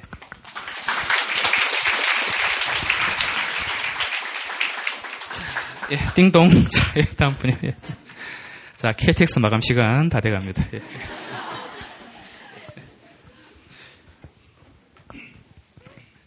예, 저 사연 읽겠습니다. 네. 안녕하세요, 선생님. 저는 자기 모순에 빠져있는 30대 남자입니다. 우선 주제와는 상관없이 진부한 저에 대한 배경부터 설명을 드려야 될 것 같습니다. 저는 어릴 적부터 사교성이 부족하여 초중등 때부터 심한 따돌림 당한 경험이 있습니다. 다행히 고등학교 때 따돌림은 극복하였지만 사춘기 시절을 잘 극복하지 못해서 대학 다닐 무렵부터 가족들에게 비밀로 하고 자비로 신경정신과에 다녔었습니다.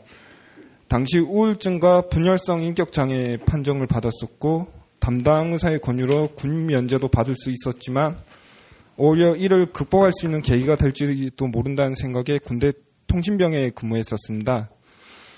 군대에서 극심한 업무와 스트레스 그리고 선임들과의 트러블로 몇 번의 고비는 있었지만 그래도 제대할 무렵에는 주변에 칭찬은 받을 수 있었습니다.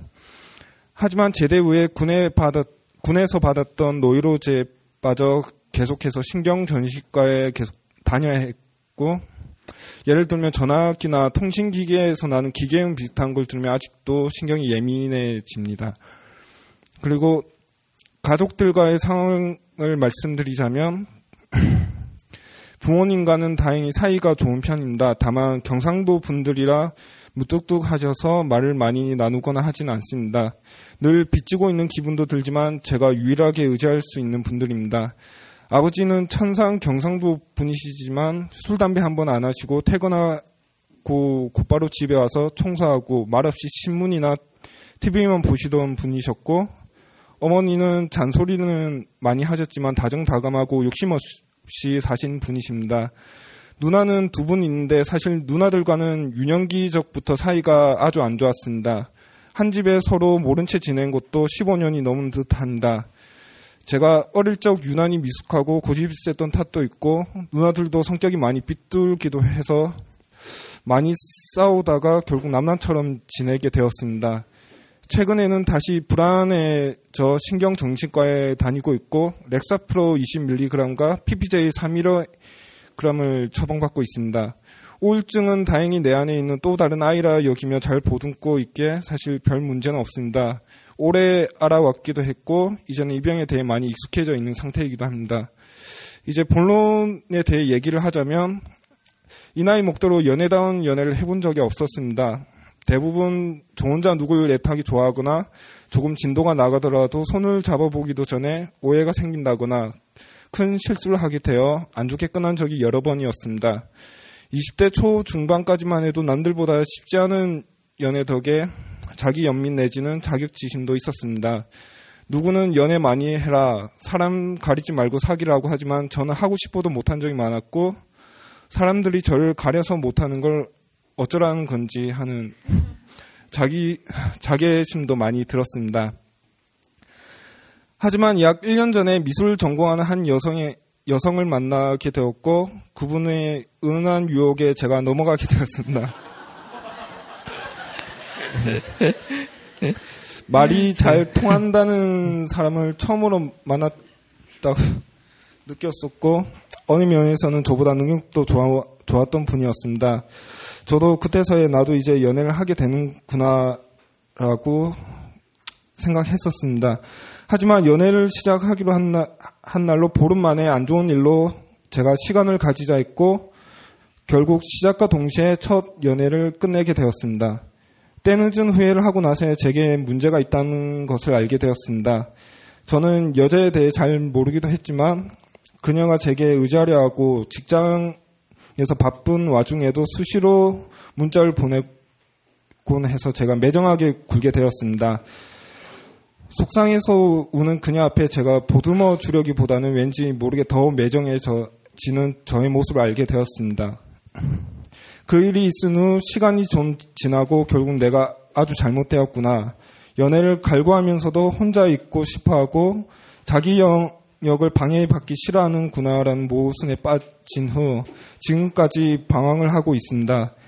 굳이 연애에서뿐만 아니더라도 사회생활에서 사람들과도 항상 거리를 둔 편입니다. 회사 동기들과는 넉살도 부리며 친하게 지내는 반면 한 해 아래 위로 선후배 관계가 되면 일단 남남처럼 굴고 별로 친하지 않는 사람에게도 인사도 잘 안 나누는 편입니다. 사람들이 살갑게 구는 것도 예민하게 받아들여 조금 적대적으로 대하기도 하는 편이고 내일만 하고 나면 다른 일엔 안중에도 없는 편입니다. 현재 회사 기숙사에 그 회사 사람들과 귀가하는데도 같이 밥을 먹는다거나 얘기를 나누는 것에 부담감을 가지는 편이고 늘 회사집 하면 다른 외부와도 소통을 단절하는 상태입니다. 가끔 혼자 만난 걸 먹으러 간다거나 산책을 가거나 영화 보러 가거나 여행도 가봤지만 어차피 혼자 밖에 가는 거라 집에 혼자 있는 거나 별 차이가 없는 것 같아서 첫 연애를 망친 뒤부터는 부쩍 집에 있는 시간이 많아졌습니다. 담배도 하루에 3갑씩 피게 되고 살도 현재 10kg 정도 쪘습니다. 집에서 늘 공부하는 편이고 공부에는 집중할 수 있는 게 없습니다. 회사에 가면 무기력증에 걸린 것처럼 기운이 없고 어쩔 땐 심각한 졸음에 쏟아지기도 합니다. 작년엔 벙커원 미팅에도 참가해봤지만 결국 내가 여기 왜 왔지라는 운만 가진 채 기권하다시피 자리만 지키다 왔습니다. 요즘 들어서는 연애에 대한 집착도 사라진 상태입니다. 혼자 있다는 사실에 쓸쓸해하다가도 막상 사람들을 만나면 어서 혼자 있고 싶다는 생각만 든다. 이런 제가 치료를 받아야 하는 걸까 아니면 팔자련이 받아들여야 하나라는 모순에 빠져 있습니다. 예, 네, 박수 주십시오. 네, 말씀드립니다. 일단은 의학적으로 진료받고 계시죠, 그죠? 일단 그죠? 예, 일단 많이 힘드신 상황이셔요. 첫 번째는 그래서 그 다른 아주 건강하신 분들보다는 또 200% 지금 하고 계시는 거고요.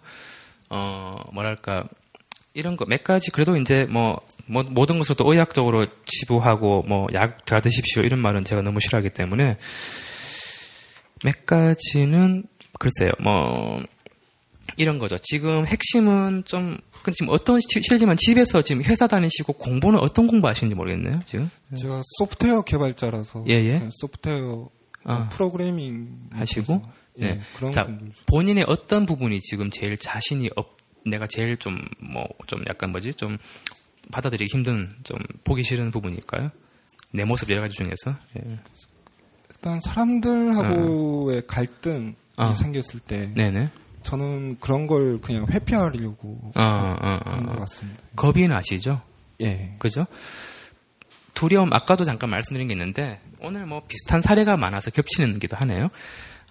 맞아. 이게 결국 우리 보편적인 현상 아니겠어요? 여기서 많이 그렇다는 것 자체가. 결국은, 그렇죠. 이제, 대부분의 분들, 예전에 어떤 대인기피가 아까 얘기했듯이 분노나 이런 것도 물론 많았지만, 요즘은 계속 제가 수치심, 쉐임을 반복하는데, 지금도 그런 부분인 것 같기도 해요.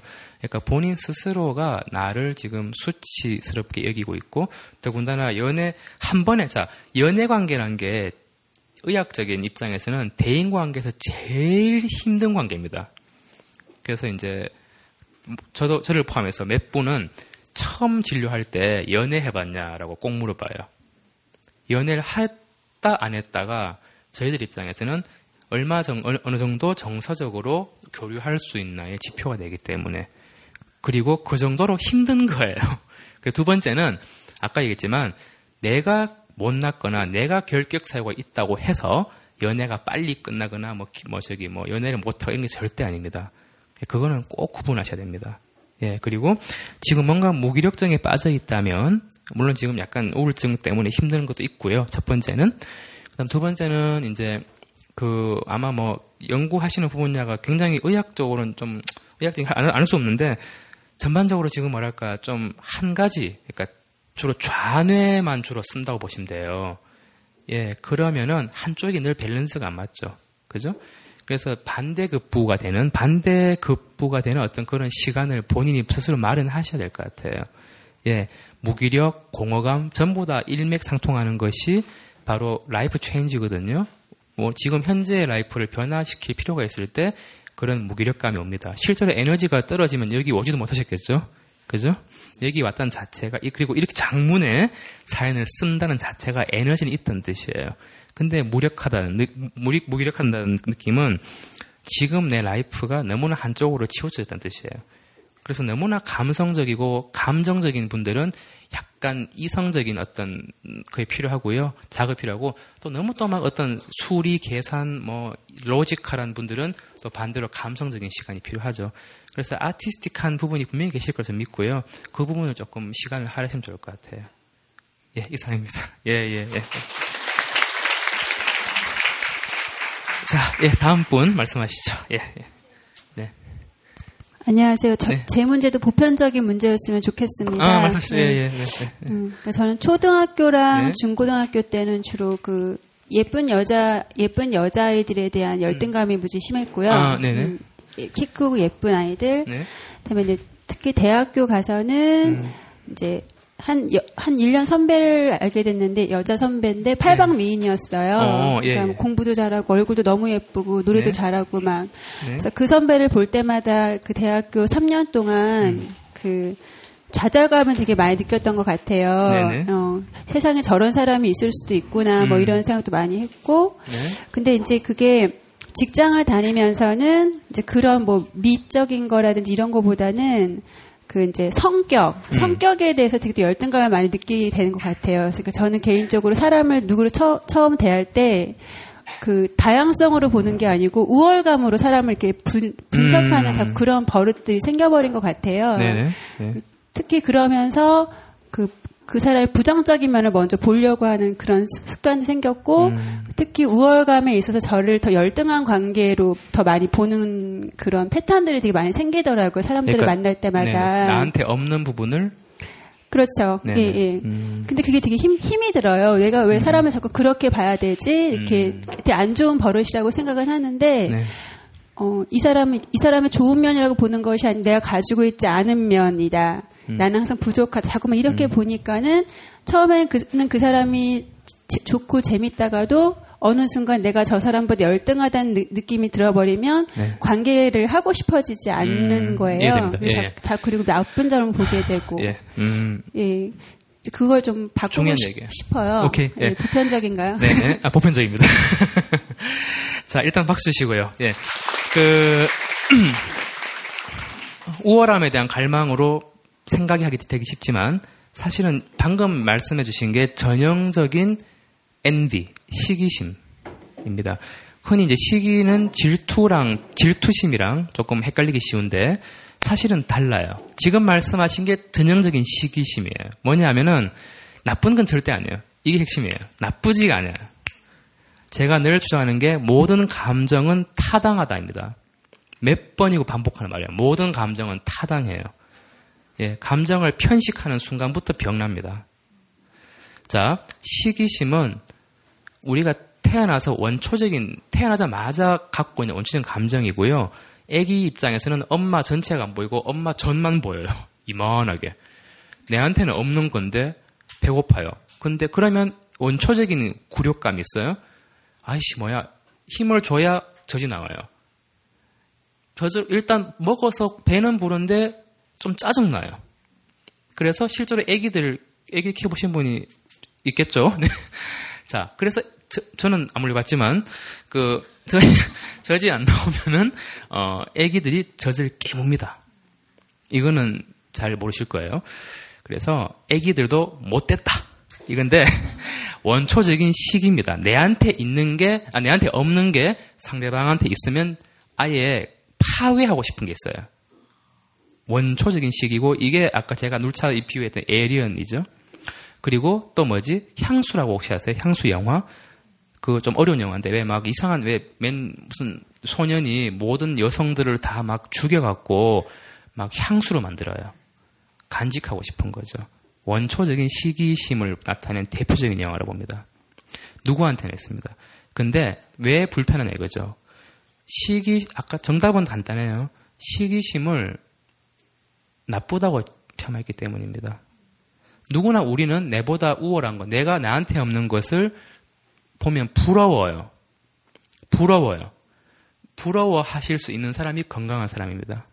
부러운 걸 부럽다고 하실 수 있는 텐데 이때까지는 부러운 걸 못 견뎠어요. 왜냐? 시기심이 불쾌했거든요. 이해되시죠?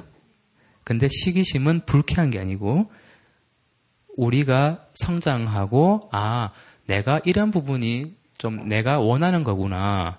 그런데 이건 보자. 내가 굳이 그걸 그럼 한 번 더 생각하시는 거죠. 의식으로 끌어올린 다음부터는 내가 이 시기를 막 밀어쳐 낼 것이냐 아니면 아 내가 저 사람을 부러워하는구나. 아유 부러워. 그래서 부러워하는 부럽다는 말 잘 쓰는 분들은 그런 컴플렉스나 불안에 시달리지 않아요. 반면에 부러움을 못 견디는 분들은 지금처럼 막 계속 이 패턴에 악순환되는 거죠. 그래서 앞으로는 아, 난 너의 그런 점이 부럽다. 이런 느낌을 포용하면 좋겠고 그런 말도 좀 자주 연습하시면 좋겠어요. 예, 이상입니다. 예. 자, 마감 시간 다리가 띵동. 자, 퇴근 30분 전. 예. 네, 아, 예, 저, 그, 우울증과 폭식증에 대해서 사연을 보냈는데요. 네네. 우울증으로 진단을 받고 2년 정도 약물 치료와 상담 치료를 받아왔고요. 네. 그, 요즘엔 좀 괜찮아져서 지낼만 한데 특이한 사항은 주말이 됐을 때 그 증상이 유난히 심해진다는 점이고요. 그리고 또, 뭔가 좀, 그냥, 이유는 잘 모르겠는데 굉장히 폭식을 되게 많이 했어요. 구토는 하지 않았지만 굉장히 많이 먹었고 그 때문에 위궤양이 걸려서 또 오랜 시간 치료도 받기도 했고요. 그다음에 위궤양이었어요? 예, 위궤양이었어요. 뭐 저기 위염 아니고 병원에서 그 출혈성 위궤양이라고 예, 그 내시경했는데 진단을 받아서 치료를 받았고 그다음에 제가 추가해서 사연을 또 보냈는데. 제가 이렇게 좀 기분이 안 좋고 우울할 때 표정이 어둡고 아니면 좀 짜증을 내고 하면은 다른 사람들이 얼마나 불편할까라는 생각을 많이 하고 나는 참 다른 사람한테 피해만 주는 사람이구나라는 생각도 많이 하고 또 내가 이렇게 짜증을 내고 우울한 모습을 보이면 그 사람들이 나를 싫어하고 떠나지 않을까. 그죠. 네, 이런 사연을 보냈습니다. 네. 네. 박수 주시죠. 네.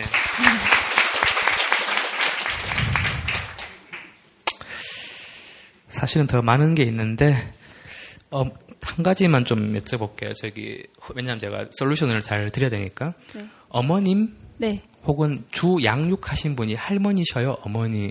3살부터 7살까지는 할머니였고요. 네. 그 이후로는 엄마였는데 어머님이 맞벌이로 굉장히 바쁘셔서 제가 주 양육자가 되어서 동생을 돌봤었어요. 그럼 본인이 뭔가 케어를 받았다는 기억은? 거의 없고 사실 그런 점 때문에 아직도 엄마에 대한 양가 감정을 느끼고 있는 게 그러니까 그렇게 고생하면서 저를 키워준 엄마가 되게 불쌍하고 안쓰러우면서도 또 저를 방치했다는 사실에서 화를 느끼기도 하고 원망을 하기도 하고 그런 상황입니다.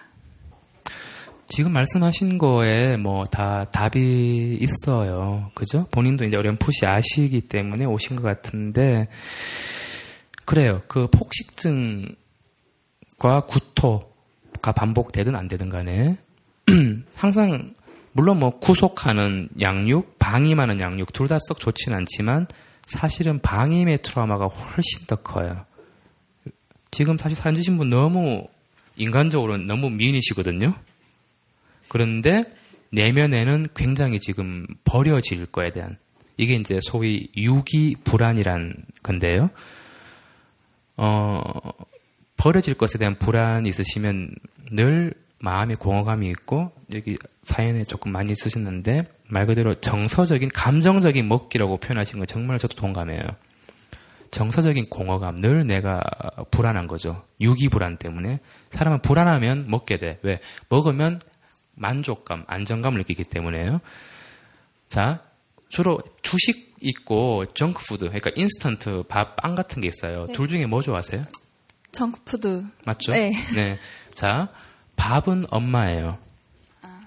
정컵 인스턴트나 빵은 엄마가 아닌 다른 또 다른 나를 안정시키게 만드는 다른 심리적인 상징물이에요. 그래서 폭식증 앓는 분들은 대부분 밥보다는 다른 스낵이나 빵, 단 거에 많이 땡기는데 그 이유는 밥은 엄마란 말이에요. 근데 아까 말씀하셨듯이 엄마에 대한 갈망도 있지만 원망도 있단 말이에요. 양가 감정이죠. 원하고 원망하는 거죠. 그렇기 때문에 폭식은 엄마에 대한 갈망이고 구토는 내가 엄마를 먹어버리는 거예요. 이거는 더 불안한 거죠. 그러다 보니까 다시 재확인해서 엄마가 있음을 확인하는 과정이에요. 결국은 뭐냐면요. 항상 우리는 나를 케어하는 누군가가 늘 항상 있어야 되는 이게 필요해요. 이게 이제 대상 항상성이라는데 반드시 필요한 거예요. 그래서 엄마가 없으면 하다못해 테디베어라도 요즘 느끼는 스마트폰 중독 아까 얘기했듯이 뭐라도 엄마 역할을 나를 늘 즉각적으로 반응할 수 있는 그 모든 것들은 다 나의 엄마가 될 수 있는데 이제 그래서 저는 오히려 지금 사연 주신 분께는 폭식증의 본질은 그런 것이고 그게 해결되려면 이제 더 이상 버려지지 않고 항상 나를 끌어안아 줄 수 있는 누군가와 지속적인 연결이 저는 SNS라고 봐요. 아이러니컬하게도 항상 누군가와 커넥션되어 있다는 경험이 제일 중요할 것 같아요. 그렇기 때문에 혐의 스님이나 등등 죄송합니다. 굉장히 멘토 분들이 많이 이제 사랑을 받는 거죠. 필요해요. 서로게이트마다 대리모의 역할을 하는 거죠. 그래서 다행히 우리 심리는 꼭 나를 낳아주는 엄마만이 우리 심리를 결핍이 된 우리 심리를 채워지진 않습니다. 다행히도 그럼 예를 들어서 그럴 것 같으면 고아원에 사는 분들은 다 그죠? 다행히 그렇지 않고 우리는 우리가 이제는 능동적으로 선택할 수 있어요. 내 안에 결핍이 있으면 폭식증은 전형적인 결핍의 증상이고요. 내가 그만큼 불안정한 뜻이니까 절대로 남자친구한테 찾지 마시고 애인은 안 됩니다. 더러도 심해지면 절대 안 돼요.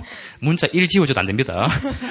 더 난리 납니다. 더 먹습니다. 그렇기 때문에 애인을 제외하고 애인 제외하고 제3자에게서 그게 책이든 정신과 의사든 상담사든 트위터의 멘토 해민스님이든 누구든 간에 어쨌든 간에 꾸준한 내가 정말 좀 안정감을 느낄 수 있는 누군가와 지속적인 커넥션 필요해요. 심지어 저는 옛날에 얘기했었던 것 같아요. 테디베어, 곰인형 있잖아요. 곰인형을 제가 처방한 적도 있어요. 아니면 어렸을 때 엄마가 나를 안았던 흑백 사진 항상 갖고 다녀라. 그런 적도 있었고. 네, 지금 그런 부분이 필요할 것 같아요. 네. 두 가지만 더 여쭤보겠는데요. 예, 예. 제 증상이 주말에 더 심해지는 이유가 뭔지. 주말에 일과가 어떠신지. 네. 주말에 보통 토요일에 되게 바쁘게 지내거든요. 항상. 예, 예. 네, 바쁘고 친구들 만나거나 아니면은 이렇게 대외 활동을 한다고 해야 되나? 아무튼 그런 일들을 하거나 아니면 주말에 또 엄마 아빠를 보러 가고 그러는데 네. 진짜 제가 스스로 생각을 해봤을 때 두 가지 이유가 있겠다. 이유가 있는데요. 네, 뭔 것 같아요? 네. 첫째는 이제 주중에는 직장 생활을 바빠서 제가 제 감정을 억누르고 있었는데 예, 감정이 폭발하는 걸 수도 있고 네. 두 번째 이유는 제가 직장을 가잖아요. 근데 주말엔 갈 데가 없잖아요. 제가 되게 쓸모없는 사람 같은 거예요. 맞죠? 예. 저도 정말 동감해요. 그래서 정말 임경빈이지만 우리가 너무나 힘들 때는 차라리 어디에 몰입하는 게 그나마 나을 것 같아요. 그리고 주말이 되면 제가 늘 좋아하는 게 집에 있을 때의 기분이 진짜 기분이 말이거든요. 직장에서 우울한 사람 물어봐요. 혼자 집에 있을 때 어떠냐 많이 물어보거든요. 그래서 어떤 분은 심지어 어떤 처방까지 했냐면은 집에 가서도 추리닝 가렵지 말고 그냥 바깥에 외투 입고 있어라. 이것만으로 뭔가 이렇게 더 이상 퇴행이 안 되거든요. 그리고 주말에 부모님 댁에 가는 건 저는 개인적으로 반대예요. 네, 조금은 멀어질 필요는 있어요. 예, 괜히 보면은 약간 역시 우리 엄마 아빠는 좋은 분이야. 이 경험보다 조금 실망할 가능성이 많기 때문에 그러면 더 다시 재발될 수 있으니까 원가족과는 저는 분리를 늘 주장합니다. 네.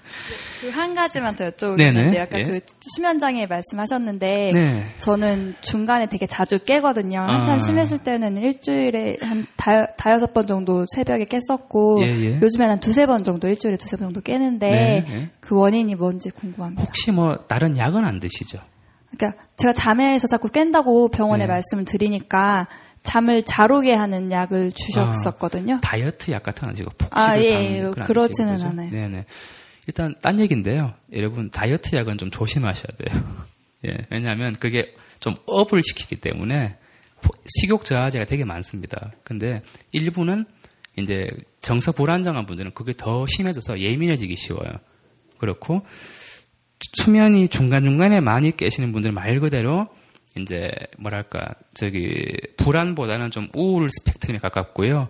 우울이란 거는 결국에는 공허감, 아까 얘기했던 좀 약간 좀 뿌리가 깊은 예, 그런 상황이기 때문에 일반적인 어떤 뭐 갈등으로 인한 불안은 잠들기가 힘듭니다. 근데 전혀 좀 약간 뿌리 깊은 뭐 아까 말씀드렸듯이 뭔가 나를 좀 기본적인 베이직한 안정감을 주지 못하는 못 받는 그런 느낌이 많은 불안은 주로 이렇게 자다가 깨는 게 많습니다. 그래서 제가 볼 땐 그것도 뭐 일단 하나의 어떤 그 스펙트럼의 연장선인 것 같고요. 네. 하여튼, 군번 처방은 지금 나의 어떤, 나를 감싸주는, 나를 마치 이렇게 무슨 오리털 파카 마냥 감싸주는 그런 어떤 뭔가 필요한데, 애인만 피해라. 애인한테 그걸 기대지 말고, 애인은 정말 한 다리만 걸친다 생각하시고, 나머지 한 다리는 정말 내가 나를 진짜 위로시키고 좀 키울 수 있는 그게 사람이든 뭐 책이든 뭐든지 뭔가를 찾아라 라는 말씀드리고 싶어요. 예, 이상입니다. 예. 자, 몇 분 남았죠? 이제 한 분 남으시는 것 같은데, 그죠? 제가 마지막이네요. 예, 그죠? 네네, 예, 아닌가? 네. 예, 네. 마지막이래요. 예, 마지막이네요. 네. 마지막이니까 네. 뭐 실례가 안 된다면 좀 네. 부탁 좀 해드릴까요? 어떤 부탁을? 제 사연을 네. 인쇄를 안 해왔는데. 아, 제가 읽을까요? 네, 아주 부드러운 목소리로. 부탁드리겠습니다. 혹시 네, 대구 그러니까 네. 아니 맞아요. 대구 분이면 저한테 직접 오시면 되지 왜 여기 와가셔가지고 자 아무튼 봤는데 네. 저랑 같이 가야겠네요. 예. 아니, 대구에서 올라온 지가 좀 됐어요. 아 네. 그럼 지금 계시는 데는 서울이시고 네. 그럼 제가 최대한 표준어를 구사하겠습니다. 제목 인생의 의미 닉네임 야 맞죠? 야 로얄 뉴 로얄 해봐. 자 안녕하세요. 저는 대구에서 서울로 KTX 순방향을 타고 올라온 26세 청년입니다. 선생님을 보러 오는데 역방향을 타고 오는 건 이해가 안 되셨어요. 그냥 오시면 되지. 자, 저의 고민은 이랬습니다. 제가 누군지도 잘 모르겠고 왜 사는지도 모르겠습니다. 아주 오래 사귄 제 친한 친구도 저를 잘 모르겠대요. 당연하죠. 그건 당연한 거예요. 자, 6년 사귄 여자친구한테 6년 만에 새로운 이야기를 하게 됐죠. 저를 간단히 소개하자면 이름은 땡땡땡이고 현재 S대학교에서 석사 과정 밟고 계시고 땡땡 교육 기출문제 풀이집의 책의 저자, 팟캐스트 땡땡 수업의 책임 프로듀서, 주식회사 땡땡 스쿨의 대표이사입니다. 라고 말하는 건 저를 표현하는 게 아니라 제가 하는 일과 거기에서의 위치를 나타내는 것이 상합니다. 어느새 이런 재수없는 자기자랑 같은 말 해버렸군요. 이런 질문을 던지면 대부분은 이런 얘기를 하죠. 많은 경험을 갖고 부딪혀봐라. 많은 경험을 가지려고 노력하고 부딪혀보려고 해봤습니다. 심지어는 왜 사는지 몰라서 유명한 사람들의 이야기를 들어보려고 팟캐스트도 이건 얘기해도 되나요? 네. 인생 수업이란 팟캐스트가 있대요. 이분이 만드신대요. 인생 수업이란 팟캐스트란 제목으로 살아온 얘기를 들었습니다. 근데 그래도 잘 모르겠습니다. 그러던 중 왜 사는가에 대한 답을 드렸습니다. 답은 몰라입니다. 근데 왜 사는가? 죽을 이유는 없잖아. 그냥 삶을 사는 거지 뭐. 저는 그냥 자유롭게 하고 싶은 일 하는 게 좋아서 그냥 살고 죽는다 해도 뭐 어쩔 수 없고 그런 것 같습니다. 선생님, 인간은 왜 살아야 하는 겁니까? 박수 주십시오. 어떻게 잘 읽었나요? 네. 부드럽진 않았죠? 예. 표준어 같았어요. 자, 이제 본질적인 문제, 다행히 마지막 상의가 또 재밌네요. 재밌고 의미 있고. 그렇죠. 왜 사느냐? 가장 본질이죠. 정답은 없겠죠. 정답은 먼저 여쭤볼게요. 본인이 생각한 결론은 뭐예요? 잘 모르겠어요. 그래도 일단 네. 한 가지만이라도. 예. 죽을 이유는 없으니까 살아있다. 네. 예. 그 이유로. 결국 삶에 왜 사느냐에 대한 질문도 사실은 저는 정말 반가워요. 제가 진료실에서 제일 반가운 게 뭐냐면은 이 질문이거든요. 지금은 뭐 자살하고 싶진 않잖아요. 네. 저는 요즘은 원체 자살이 많으니까 이제는 거의 내과쌤들이 뭐 선생님 배 아파요처럼 죽고 싶어요가 제일 많아요. 제가 하루에 한 50명을 보거든요. 그 중에 반은 죽고 싶어요. 네. 그래서 그게 이제는 옛날에는 막 옛날 저 전공이 때만 해도 죽고 싶으면 막 온 의국이 막 난리 나고요. 막 빨리 입원시켜라. 뭐 묶어라. 뭐 완전 막 강제 입원시키고 뭐 보호자 연락하고 난리였는데 지금은 원체. 그래서 제가 늘 말씀드리지만 보편적인 게 건강한 것이 아니다. 그런데 저는 다행히도 요 시그널, 저는 일종의 이걸 시그널 보는데 드디어 너가 처음에 아까 중학생 얘기랑 비슷해요. 왜 사느냐에 대한 질문을 하는 순간 드디어 현실을 보는 거예요. 이 질문은 되게 좋은 거예요. 그리고 죽고 싶다는 것 또한 저도 굉장히 웰컴이에요. 환영한다. 드디어 네가 이제 눈이 띄었구나. 맞아요. 한 번은 삶이 우린 항상 세뇌가 됐어요. 삶은 아름답고 살만한 가치가 있고 사랑으로 넘치고 하면 되고 뭐가 되긴 뭐가 돼요. 예. 맨날 고생하다가 죽는다니까요. 제가 언제 한번 얘기했었어요. 저는 한 실망한 적이 있는데 정말 제가 존경하는 정신과 선생님이 계시는데 그분이 적도에 있는 사람들이 항상 태평하답니다. 그리고 실제로 우리나라와 기후가 비슷한 헝가리와 우리나라는 자살률이 높아요. 이 미친 사계절 때문에. 사계절과 교육열. 헝가리의 공통점 뭔지 아세요? 고등학교 때까지 교육열이 강해요. 일본도 그렇죠. 정체성을 찾을 시간이 없어요. 그런데다가 사계절이 이게 사이클이 있으면 뇌신경이 되게 민감해요. 바로 타격받아요. 민감한 분들은. 그래서 물론 동유럽이나 우리나라나 일본이나 아티스틱하죠. 발달은 굉장히 하지만 그 반면에 정서적인 불안정은 대단하죠. 정서까지 챙겨줘야 되는데 불행하게도 모든 세계가 물질주의 세계이기 때문에 정서를 챙기는 거는 지금 인제는 좀 낫지만 그래도 아직까지 많이 미흡해요. 자, 중요한 거는 그때 그 쌤이 한 얘기가 저는 당연히 정신과 쌤이니까 아열대, 열대 지방에 있는 사람들이 평안하다. 그래서 이 사람들은 이제 항상 이제 뭐랄까 그런 스트레스가 없으니까 잘 산다 이렇게 말할 줄 알았는데 결과가 반대인 거예요. 쌤 말씀이 그 사람들은 항상 그렇게 사니까 물질적으로 그 모양이다 이렇게 결론 내리신 거예요. 못 산다 이렇게. 자, 우리가 그 삶이라는 거는 결국은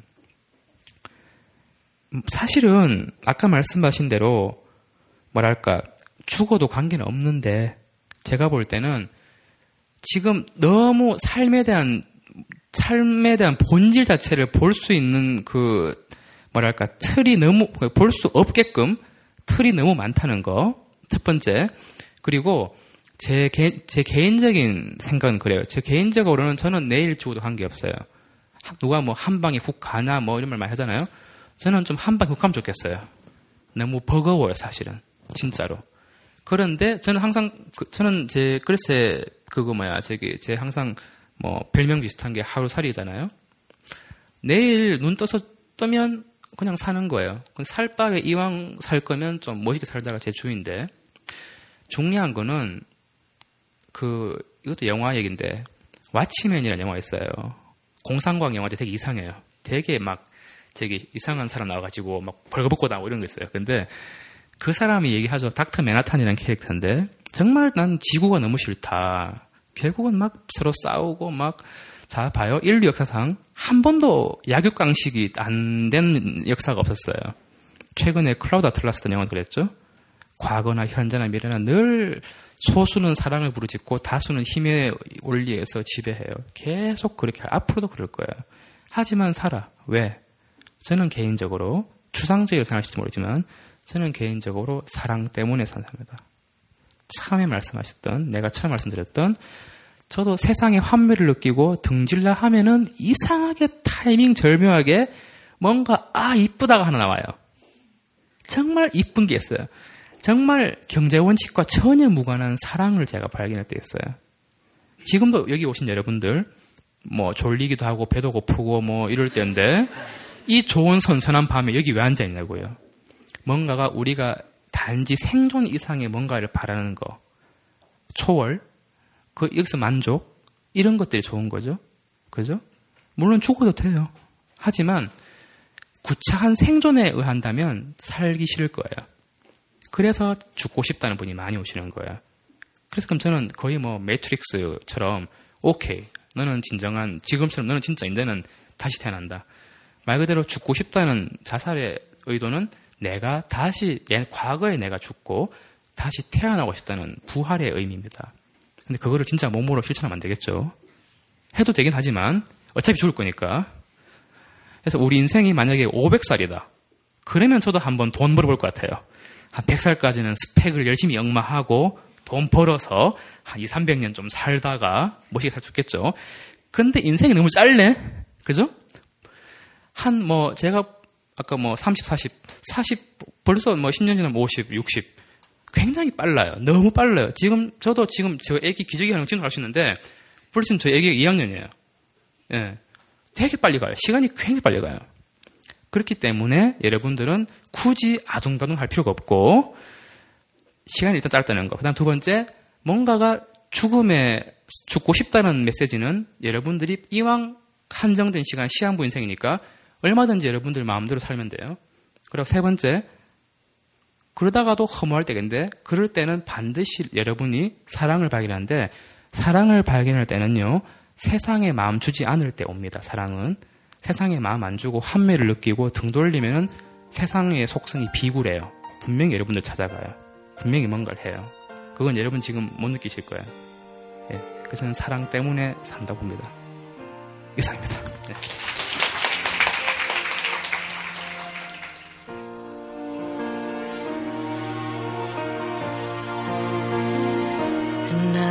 It's over. 사랑은 끝났어. 우리 추억은 여기까지인가 봐. 영원하라 했던 말 I so love you. 이젠 시간 속으로 흩어져가. 함께 했었던 세상의 모든 곳 우리 흔적도 지워져 가겠지. 행복했던 시간아 이젠 안녕. 부디 슬픔 없는 곳에서 살아가죠. Goodbye sadness be on your way. 눈물을 감추고 Hello my happiness You're here to stay. 내 곁에 있어줘. 언젠간 내 생애 가장 멋진 순간. 그땐 우리 빛나던 사랑을 그리워하겠지.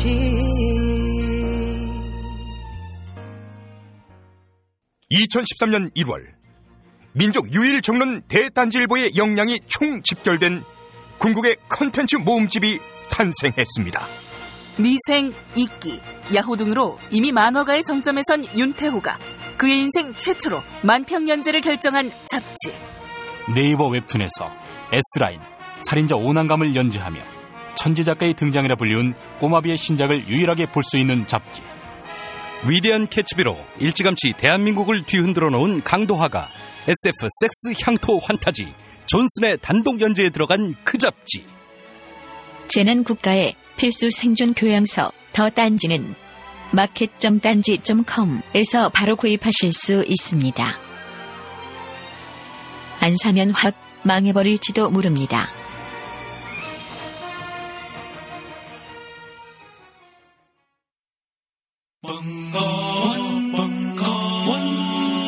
벙커원 라디오